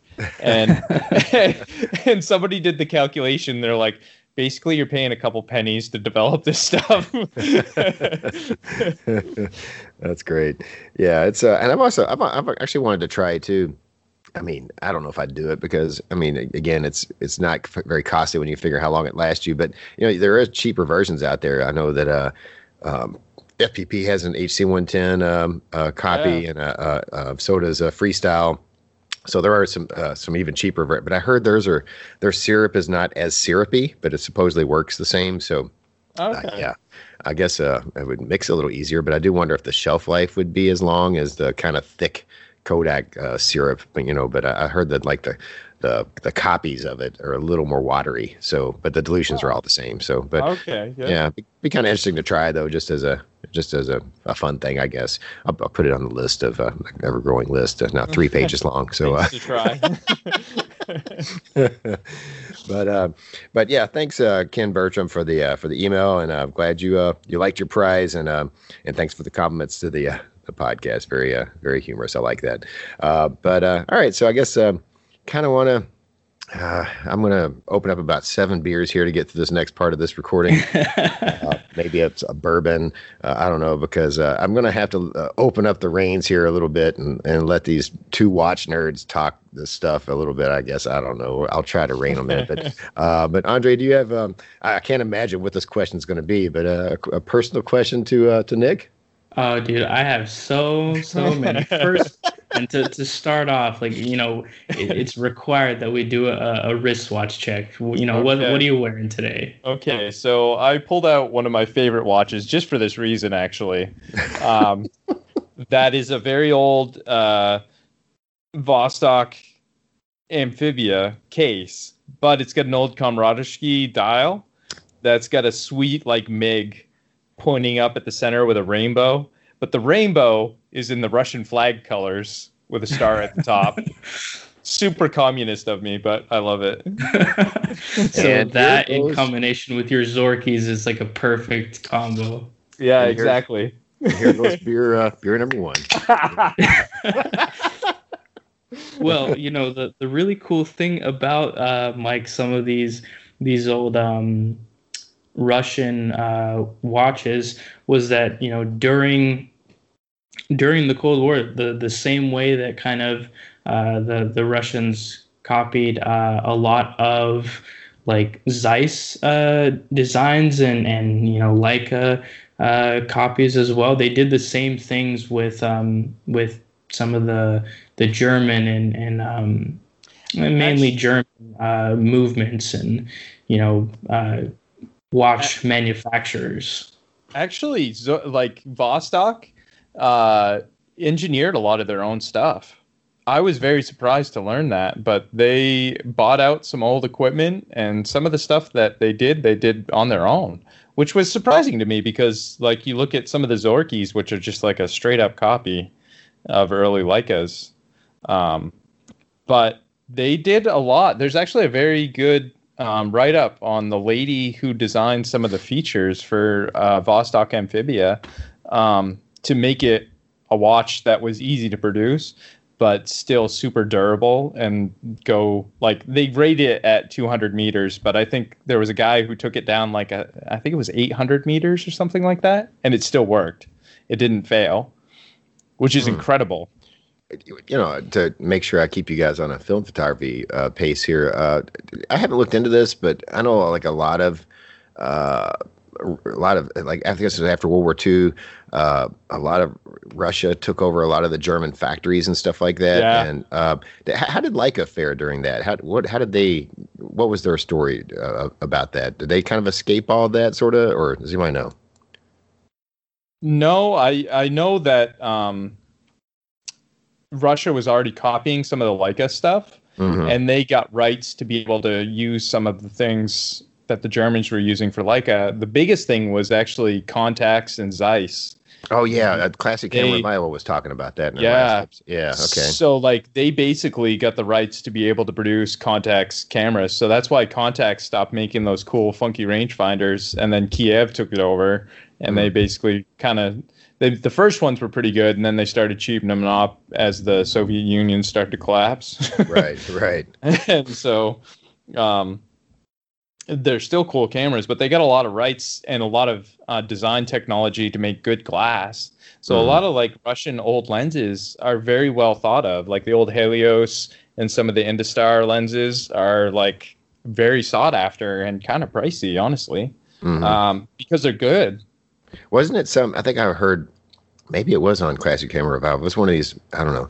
Uh, somebody was talking about. I think it is like. Is it the old Kievs that were technically pretty much Zeiss type or Contax type stuff or something? Or yeah, or, yeah, it's the old Kievs because they made the Kiev like 35 millimeter rangefinder. It was like Kiev.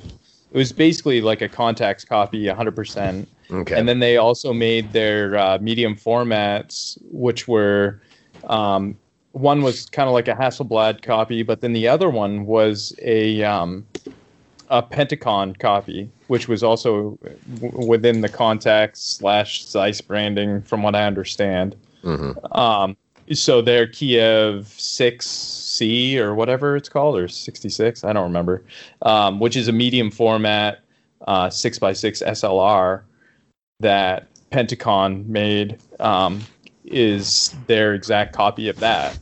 So Uh, that's, I don't know, did you ever listen to the episode um, on the FPP where they had that older gentleman? I forget his name. oh yeah, yeah. There was like there, there was like two episodes of it. Yeah. Or, Yeah. split- yeah. Or maybe yeah, three. they split it up. Yeah, it was 2 or Mhm. three. Um, they split it up, and he, that's where he was talking about the Kiev factory that they redo them today with Arax copies, Mhm. um, where they fixed some of the problems. And he was laughing about like how the at the end of the Soviet Union, the workers were like pretty lax. They're like, yeah, we make parts for like a few days, and then we drink beer for the rest of the month until like, two days before production's due, and then we throw it all together. And he's Uh. like, so that's why they're not real great, is because they didn't like take good care in assembly and also in finishing of the parts that were produced. Hmm, and, I get um, Ford to adopt this strategy? I don't know. I'm guessing you'd have a much bigger gut. Uh, just saying. possible. Uh, but Uh-huh. um, yeah, no. So I mean, th- the Russians were pretty ingenuitive, and they were actually ones who, um, a lot of the, they were engineers in cutting jewels, like the bearings for the jewels in watches, Mm. um, because cool. they had they had been doing that back for forever. Like that whole amber room, that was some of the reason they did that is because they were all jewel cutters and they wanted to make a room that was basically like all jewels. oh, wow. yeah. Well, But by the way, uh, my watch is uh, my wife's old Fitbit, and uh, so yeah, that's what I'm wearing today. And uh, it says my heart rate is at 86 right now, and uh, I have taken. Um, well, I've only taken 18 steps because it just reset at midnight. So, uh, but Oh, yeah, okay. Well, uh, I'm wearing garlic and holding a cross. So well, you know, I, I bought my wife an Apple Watch for um, for Christmas, and uh, so uh, my my prize was I, I get her old Fitbit. so I like I got I maybe got the bad end of that deal. I don't know, but uh, that's, that's how husbands roll, man. that's right. You know, happy wife, happy happy life. Yeah. I guess. Yeah, yeah. Nick, we've already gotten a little a little taste for for how you feel about you know uh, digital and, and smart watches, but you know, Ah. as as many film shooters, some are more kind of uh, vocally against digital uh, photography. How do you feel as a, as a mechanical watch enthusiast and somebody that actually likes taking them apart and appreciates the movements and uh, repairs mechanical film cameras? What do you feel about uh, about digital and or um, smartwatches? And here goes beer number two. Okay.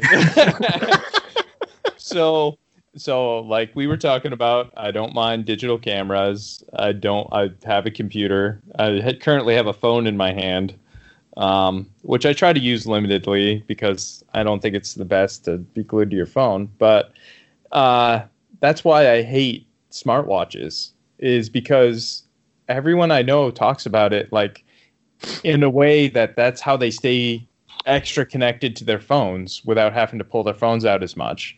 And so they are typically like if you go out to eat with them or something, they're typically like glued to their their watch and glued to their phone at the same time. Like they'll get something on their watch while you're talking to them and then they pull their phone out. And then they get something on their watch and they pull their phone out. And I'm like, oh, come on, for the love of God, just like stop. and uh, that's mostly why I hate it. I know some people actually use it beneficially, like where you were mentioning it's watching your pulse and then it's keeping track. It's a good motivator for some people to like get exercise. Like, oh look, I walked five thousand steps today or something. I did incredibly. Mm. Um, So I mean, I don't I don't think that's a bad motivator if it's, if it's used appropriately, like with anything else.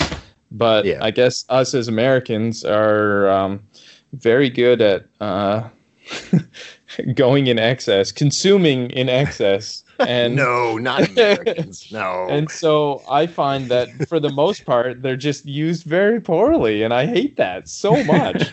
American excess. I mean, I, I, mean, I did I, just because I got a half pound uh, roast beef sandwich at Arby's tonight does not mean.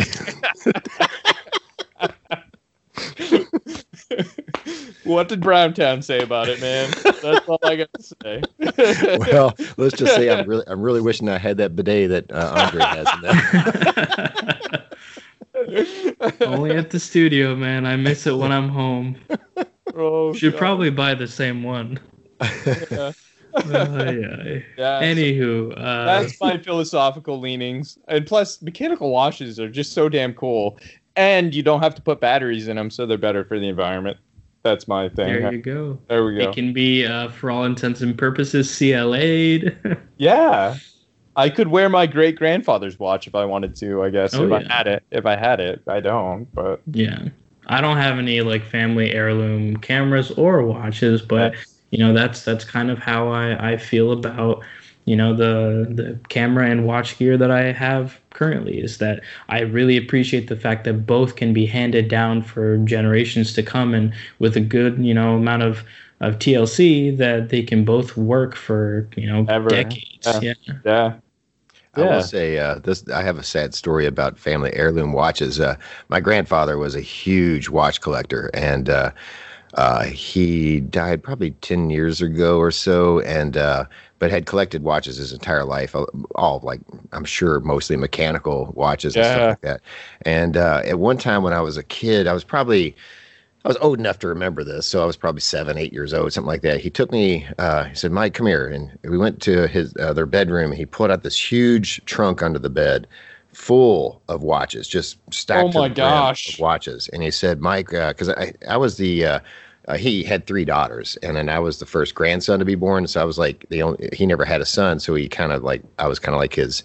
He kind Yeah. of looked at me as like his first son, sort of. And Yeah. Uh, he said, "One of these days, uh, these will all be yours." And uh, so, and I remember that to like to this day. And uh, but then he uh, he remarried later later in life, and uh, when he uh, died, we found out that his will was basically written to where his new wife got everything. And I Oh. think he had the hope that she would divvy some of this stuff up, or that uh, to uh, his family. And um, she, Yeah. Uh, we we've never heard from her since. So uh, yeah, I didn't. Oh, and I. I, I, I think about that trunk of watches all the time, and not from a, a personal standpoint of like wanting to like sell them and make big money, but just to had to have had that to pass down to my sons and stuff like that. Yeah. yeah. A really cool thing. So, but yeah, you know, it, it happens. You know, uh, yeah. watch out if you uh, if you remarry late in life, folks. Watch watch out. Watch. Yeah. God. No pun intended. You just marry in life. Whatever. right. so, cool. Uh, anything else, Andre? You have? Uh, yeah, so I didn't get to, to my own uh, wrist check, but I'm wearing my very, very beloved Seiko Alpinist, uh, the Mm. watch that kind of breaks so many of my uh, rules. Uh, green dial, which is a little bit more kind of eccentric than my rather sober conservative watch taste uh, permits. Uh, gold, uh, well, not actually gold, but gold colored uh, hour markers and, and hands, which I kind of hate yellow gold. Uh, but it's just a watch that I just absolutely love. And I wanted to talk a little bit about Seiko in general because Mm. I am of the firm belief that in the watch world, Seiko is is is kind of the Pentax Oh, Yeah. you're trying of to the watch you're trying to world. sucker Glory, hallelujah. You're trying to sucker me into letting you all keep talking about watches. That's what. Yeah, and I want to include you as well, Mike. no, see, see, Mike, they're the everyday, every man's watch. they I see. are. I mean, I can wear my Seiko at work and not worry that I'm going to kill it.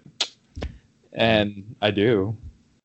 Yeah, they're durable, durable things. They're what a lot of watch people kind of first get into when they start. Like a, a Seiko SKX diver is is basically the the K1000 of the watch world. Yeah.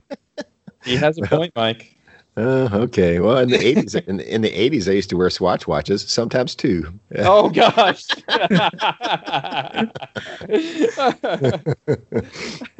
Well, that's what we did. You know, you had to be cool. Yeah. You know, yeah, and uh, had to pick that's up what the I- ladies. that's what I was. Real cool guy. Real cool, real cool guy. Yeah, but uh, That being said, uh, the the modern like Swatch System 51 watches, it's really really interesting. Like it was an incredible technological feat uh, for them to be able to to make a a mechanical watch with a 90 hour power reserve with just 51 uh, parts, but it's almost kind of this like antithetical thing where it's completely made by uh, robots, so Yeah. no human hands, and it's not serviceable. Like you can't open the watch up. mm, So I, I bought one kind of on a whim at the airport in Germany, but now it's like ah, I feel conflicted because although it was a technological marvel, it's also like, well, this thing is kind of going against a lot of what I love about mechanical watches. watches. so it's like buying a Fujifilm digital camera. uh, in some ways, in some ways. Uh, nice. Well, uh, the only thing I can uh, I, I see if I can get this back on the right on the right tracks here. Uh, uh, Nick, uh, APS revival. What do you think about it? Yay. I think that uh, it's going to explode soon, and then people are going to wish that they had more cameras to shoot APS with. Really. Well, I might be able to help them out. Might be able to help but- him out with that in a few days. but I will say that Seiko is definitely my favorite. I love I love my Vostok. I love I have quite a few. I have three or four of them, four of them, and uh, but I just love Seikos. They're just cool and they're fun to mod. They're fun to easy to work on.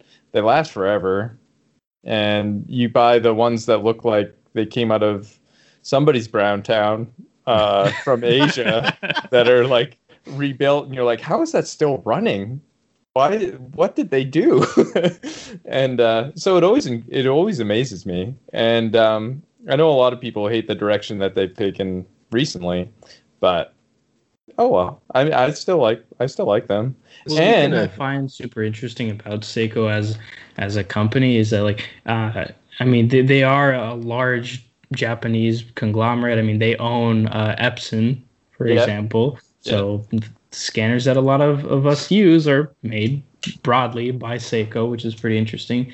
But in terms of, of their actual like watch division, they literally make everything from from fifty dollar um, you know, uh, Seiko fives all the way up to forty thousand dollar plus uh, Grand Seikos, Yeah. and they've they've been able to kind of master like every single type of, of movement from you know simple mechanical to you know high beat high complicated mechanical watches uh, automatics um, quartz uh, solar powered quartz kinetic powered quartz spring drive like they're just really really like you know kind of amazing in what like they for every there's a Seiko for every one and for everything basically. Well, speaking of uh, watches that come from Browntown, uh, I just uh, it's made me think. Uh, you guys have seen Pulp Fiction, right? yeah Well, I thought that? you were gonna go there Anybody, any, you guys are watch nerds. What what was the watch that Christopher Walken complained he he had this uncomfortable hunk of metal up his ass uh, for however many years or whatever? Like uh, in that movie, Do you, any, any idea what that watch was? I really don't know I'm so bad at like knowing what watches were in certain movies. Like I don't particularly care. Like one kind of common thing that you see sort of in the watch like social media stuff is like you know like oh what watch was insert celebrity uh, here wearing like that's probably going on right now with the Oscars and stuff like that. And I don't particularly care what uh, what celebrities are are wearing. I I more kind of en- enjoy what I enjoy. There are some watches that I, I like and that I follow, and, and a lot that I don't. Yeah, I don't. I I guess I'm kind of in the same. I don't really care what people wear, but um, no, I remember that specifically. Christopher Walken's one of my favorites. Now you have Oh, me yeah. intrigued. I'm gonna have to Google that after we get done. yeah, he was he was great. Christopher Walken's great and everything, man. I could just sit. I, I've always said like if you know we we a lot of times our friends uh, at, at a bar or something will have this this conversation of what what actor would you like to go out and hang out at a bar with all night and i Oh, think christopher yeah. walken would be high on the list just to listen to the way he talks so uh, Easy. See if it gets more exaggerated as he drinks. right right Man, I So, hope yeah. that watch had a screw down crown. oh gosh. the poor man who had to service it. But, Uh, yeah. No. Well, I mean, bring it back to cameras. I know Seiko used to make some uh, shutters for cameras. Actually, I know the Veronica ET RSI or whatever. mhm. oh That's okay it's the ETRS, whatever. That camera had a Seiko shutter in a lot of the models of it. Oh wow, I didn't know that. Yeah. oh now andre's gonna be looking at like broncos now or something like that so Right. well, no, no, I've heard I've heard that I've actually never used one in all honesty, but I've heard that Bronicas are not the most uh, reliable uh, medium format cameras. yeah, I've heard the same thing. mm. Uh, I know that the material used for the shutter stop is not the best. Like the foam inside, you have to often replace, and then they're fine. Uh, but that can be a pain. And Yeah, I think it's uh, Graham and A Graham and Aid from Sunny Sixteen. They both love their Bronicas, right? But they they always talk about like there's like this certain process if you don't do this lever and do this first or whatever you mess up a shot or it sounds like it's a very convoluted uh, system to work or so I don't know what what they're exactly they're talking about because I never had one in my hands but uh, they Yeah. seem to act like that if they miss this step the camera just won't shoot or so, I don't know what they're what exactly they're talking about but uh yeah but they seem to love them so you know Yeah, know. yeah. I know. I know that. Yeah, they are a little more. I don't. I guess I've not used one like they have before. Mhm. Uh, so I don't know. It may be like I have a Ciro, an old TLR. It's a Ciroflex. So if I don't advance it, I could shoot like 50 exposures without. not do anything There's no safety on it, so you have to like make sure you do things in order, Mm. um, which is the same of some of my other cameras too, I guess. But yeah. just Cool. Yeah. Uh, all right. So, uh, anything else? We are we about ready to wrap this one up? I've got one last question. All right. Okay. And I don't have I don't have any more beers in front of me to open. So, but, uh, So you already talked a little bit about your dream uh, camera or your Grail camera, uh, Nick. What's your what's your Grail watch? My Grail watch. Hmm. Goodness. I have never really thought of that. I have one that I really, really like that I bought at a pawn shop, or not a pawn shop, like a thrift store a long time ago, which is an old Northfield watch, which was American made, actually. Ah, see now, Uh, see, you get me into an American made watch. I might might be able to join you guys, but It's it's a pretty cool. It's like a small diver that's 36 millimeters. Um, that's from like the early late 50s, early 60s, and I love that. And with that, it made me fall in love with some of the old, um, uh, what do you call them? Jacques Cousteau. Love them. Oh man, I can't think of the name of the watch now. I just had a brain fart. Yeah, Doxa. I The wanted an old. with the orange dials, Yeah, well, the one with the silver dial right? that he had. I love that. I thought that was a cool watch, but I definitely wouldn't pay that much money for a watch, so I probably will never own one. I I mean, like, uh, I generally buy cheap watches that are just functional and I like, like Seiko's. I mean, I do have a Seiko Turtle, which was uh, like three hundred bucks. I want to say, which is probably about the upper range of what I'd pay for a watch. right. Just We didn't uh, we didn't actually it's- throughout this whole conversation on this entire episode. Never really heard what you shoot with mostly, Nick. What, what's your main camera? Oh, my main camera. Yeah, so cameras. I have a few. Um, the ones that I use the most. Uh, see how I see how I got that off the watch. yeah. well done, Mike. Well done. I mean, yeah. That's, so that's my watchness. But um, I actually like cameras more than watches. Don't tell anybody. Mm. Uh, but I have probably my favorite camera I own is my Zorky uh, three, which has a slow speed dial on the front. So it can shoot down to one second. Um, that one's one that you have to be careful with for sure. uh, because if you don't th- do things in the right order, you can break the slow speed dial and then just screw the whole camera up. Mm.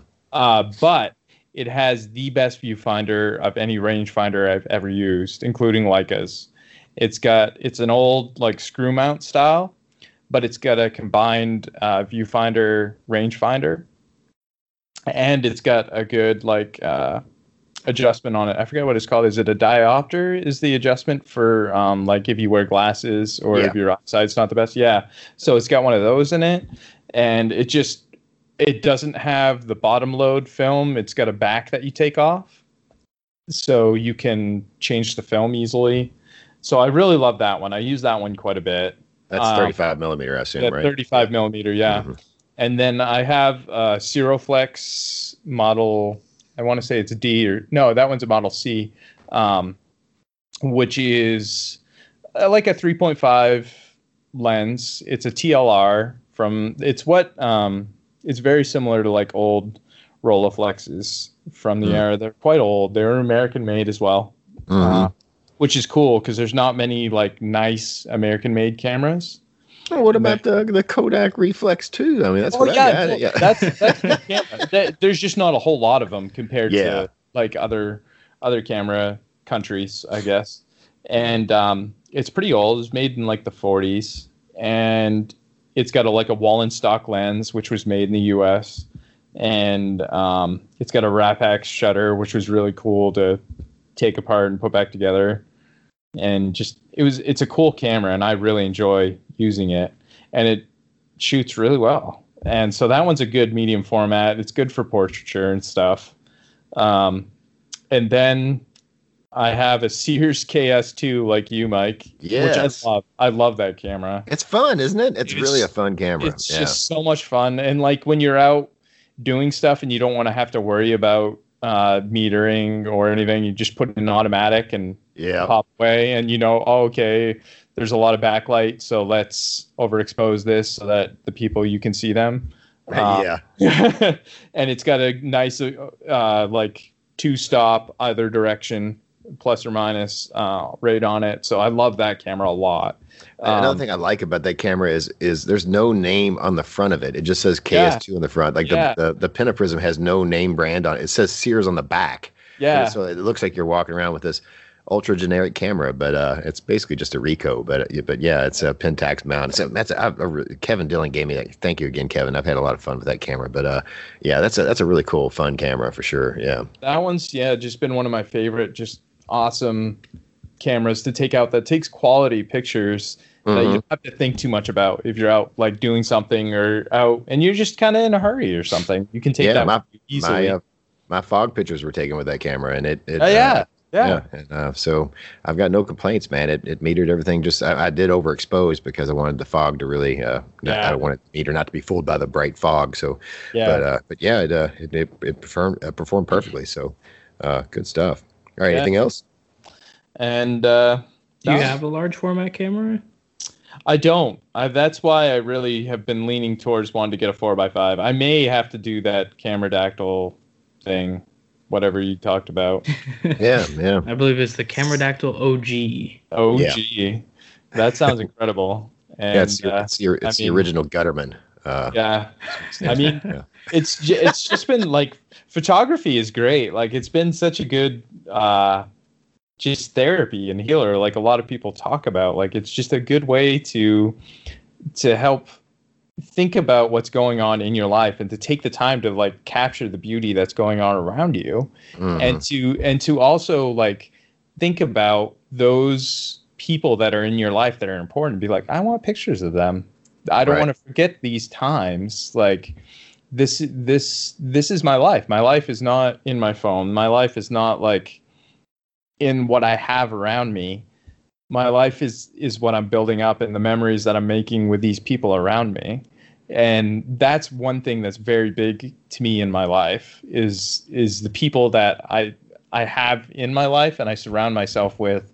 And so that's one way i think with photography is that it's just it's a good healer but it's also just something that brightens people's lives all around you oh yeah, I agree. and I agree. and is very important so i I guess that's It's, it's funny. We uh, we were having a our usual family argument uh, uh, around the uh, around the television today about where we were going to eat, and somehow Arby's came out as the winner. I'm not sure how that happened, but uh, but uh, but so the, the my two sons were laying on the floor with a sort of exasperated look on their face. So I, I, picked up the um, Nikon Pronea APS SLR and, uh, and and took a couple of indoor popped up the stupid built-in flash and took a couple indoor pictures of them laying on the floor next to each other with these exasperated uh, arguing about where we're going to go eat uh, uh, faces.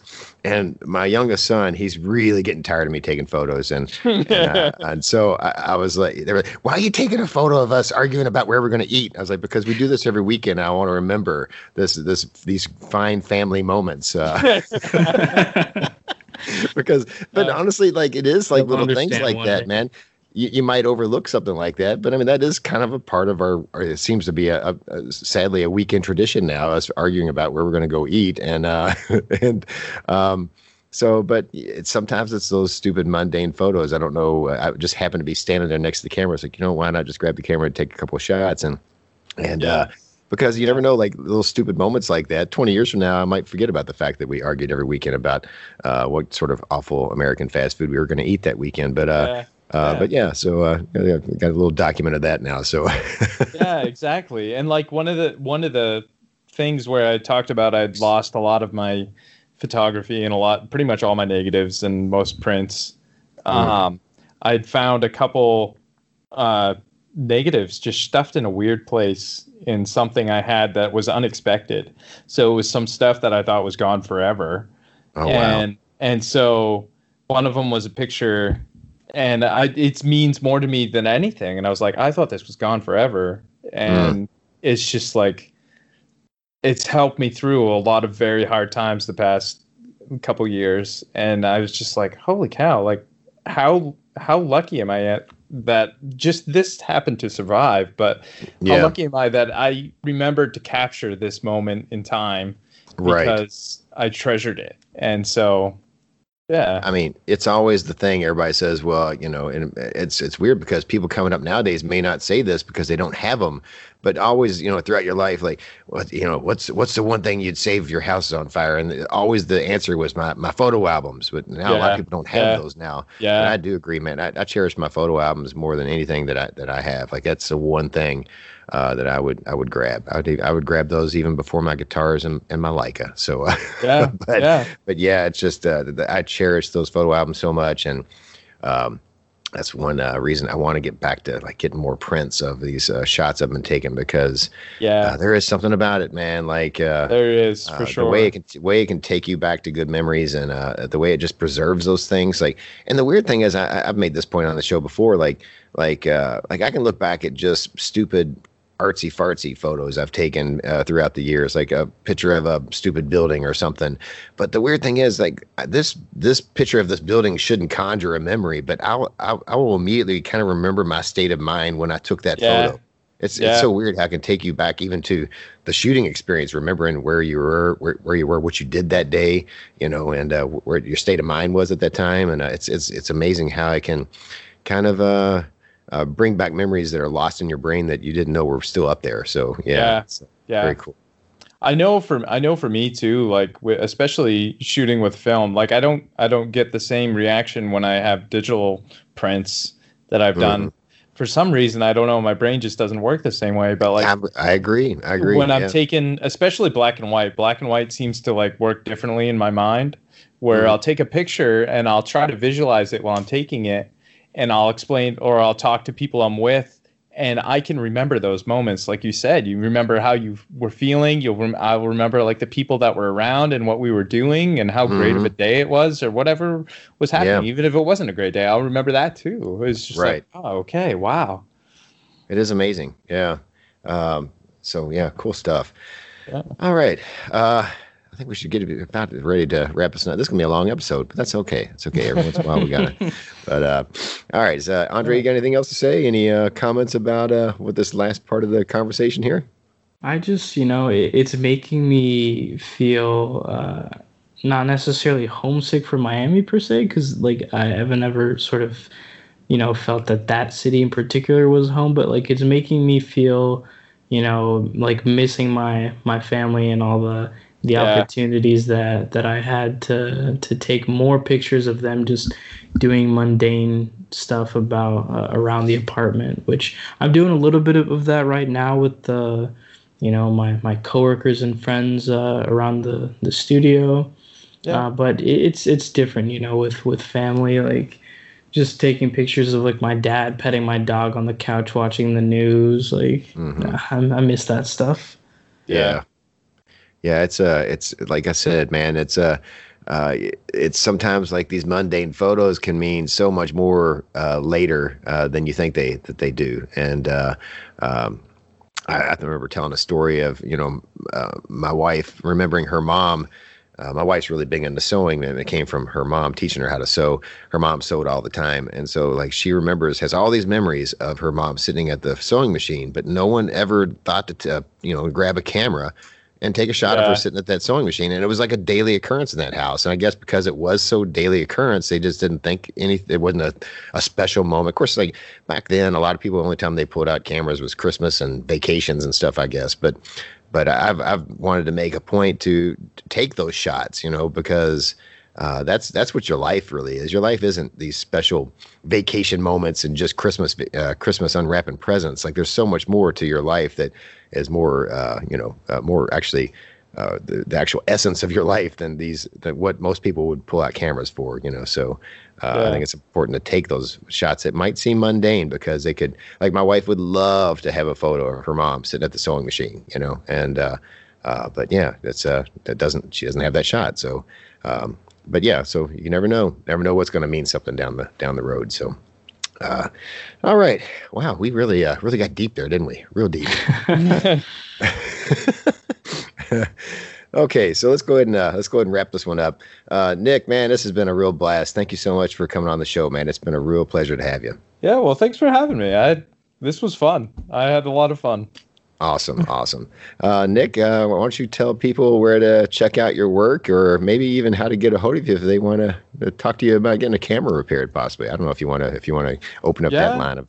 yeah, well, I mean, I might be able to. I might not be able to, but um, you can find me on Instagram. My Instagram is uh, Nick N I C K underscore E underscore Bull B U L L. Um, and then if you want to email me, it's Nick Eric Bull at gmail.com.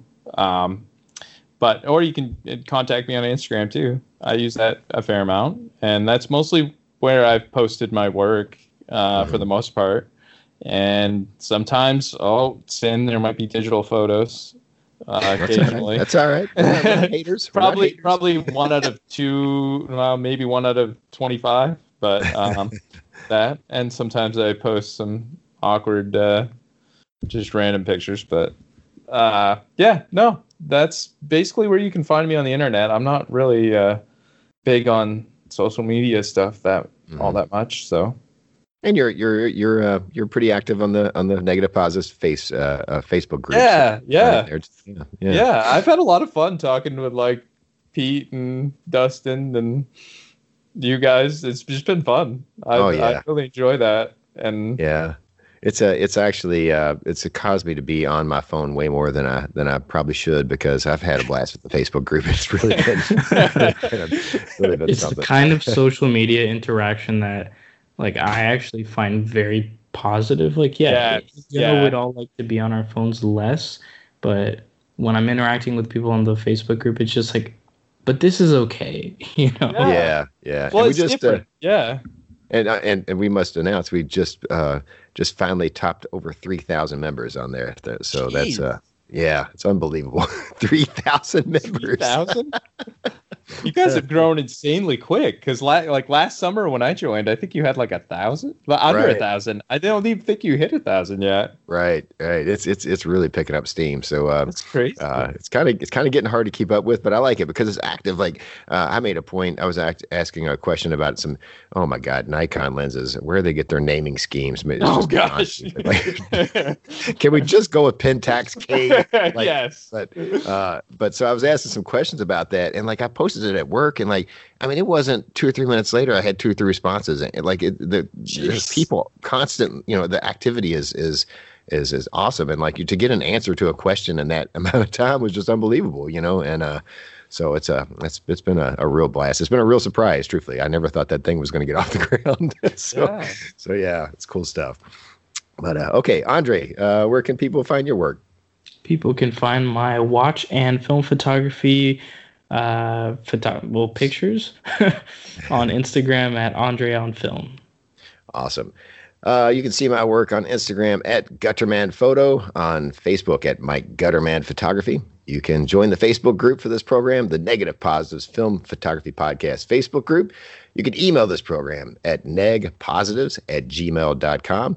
And you can also follow this program on the Instagram account, Negative Positives, mostly ran by Mr. Bryce Randall. If you uh, post photos to Instagram, think about the hashtag negative positives, and Bryce will hopefully uh, one day find one of your photos and highlight it on the negative positives Instagram account.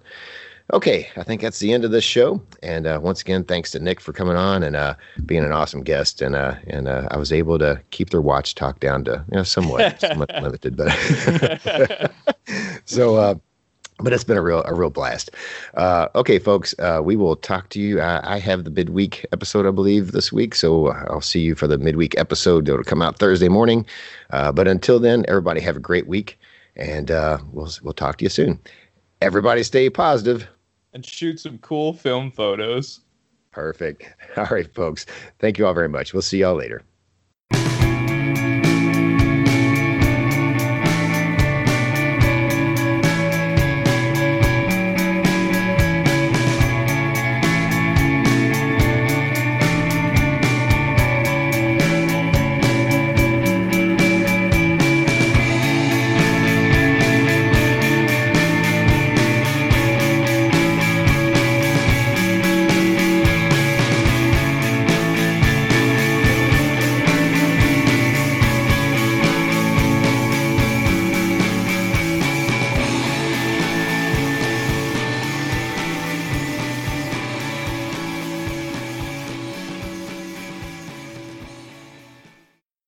Was it? Two two oh eight? Is that right?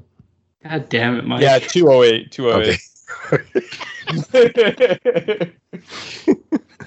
Uh, okay, here we go. Hello and welcome to the Negative Positives Podcast, episode number 208. I'm your hi- shit. okay, here we go.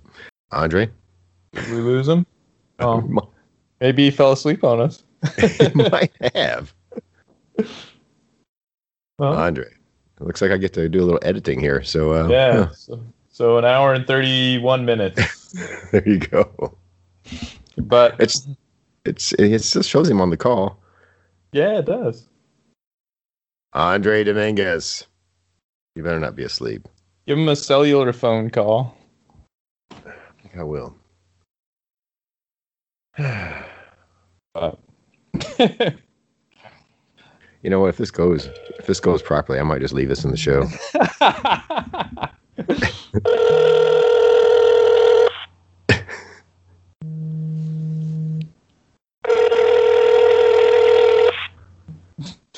we hear it on the other end. Yes.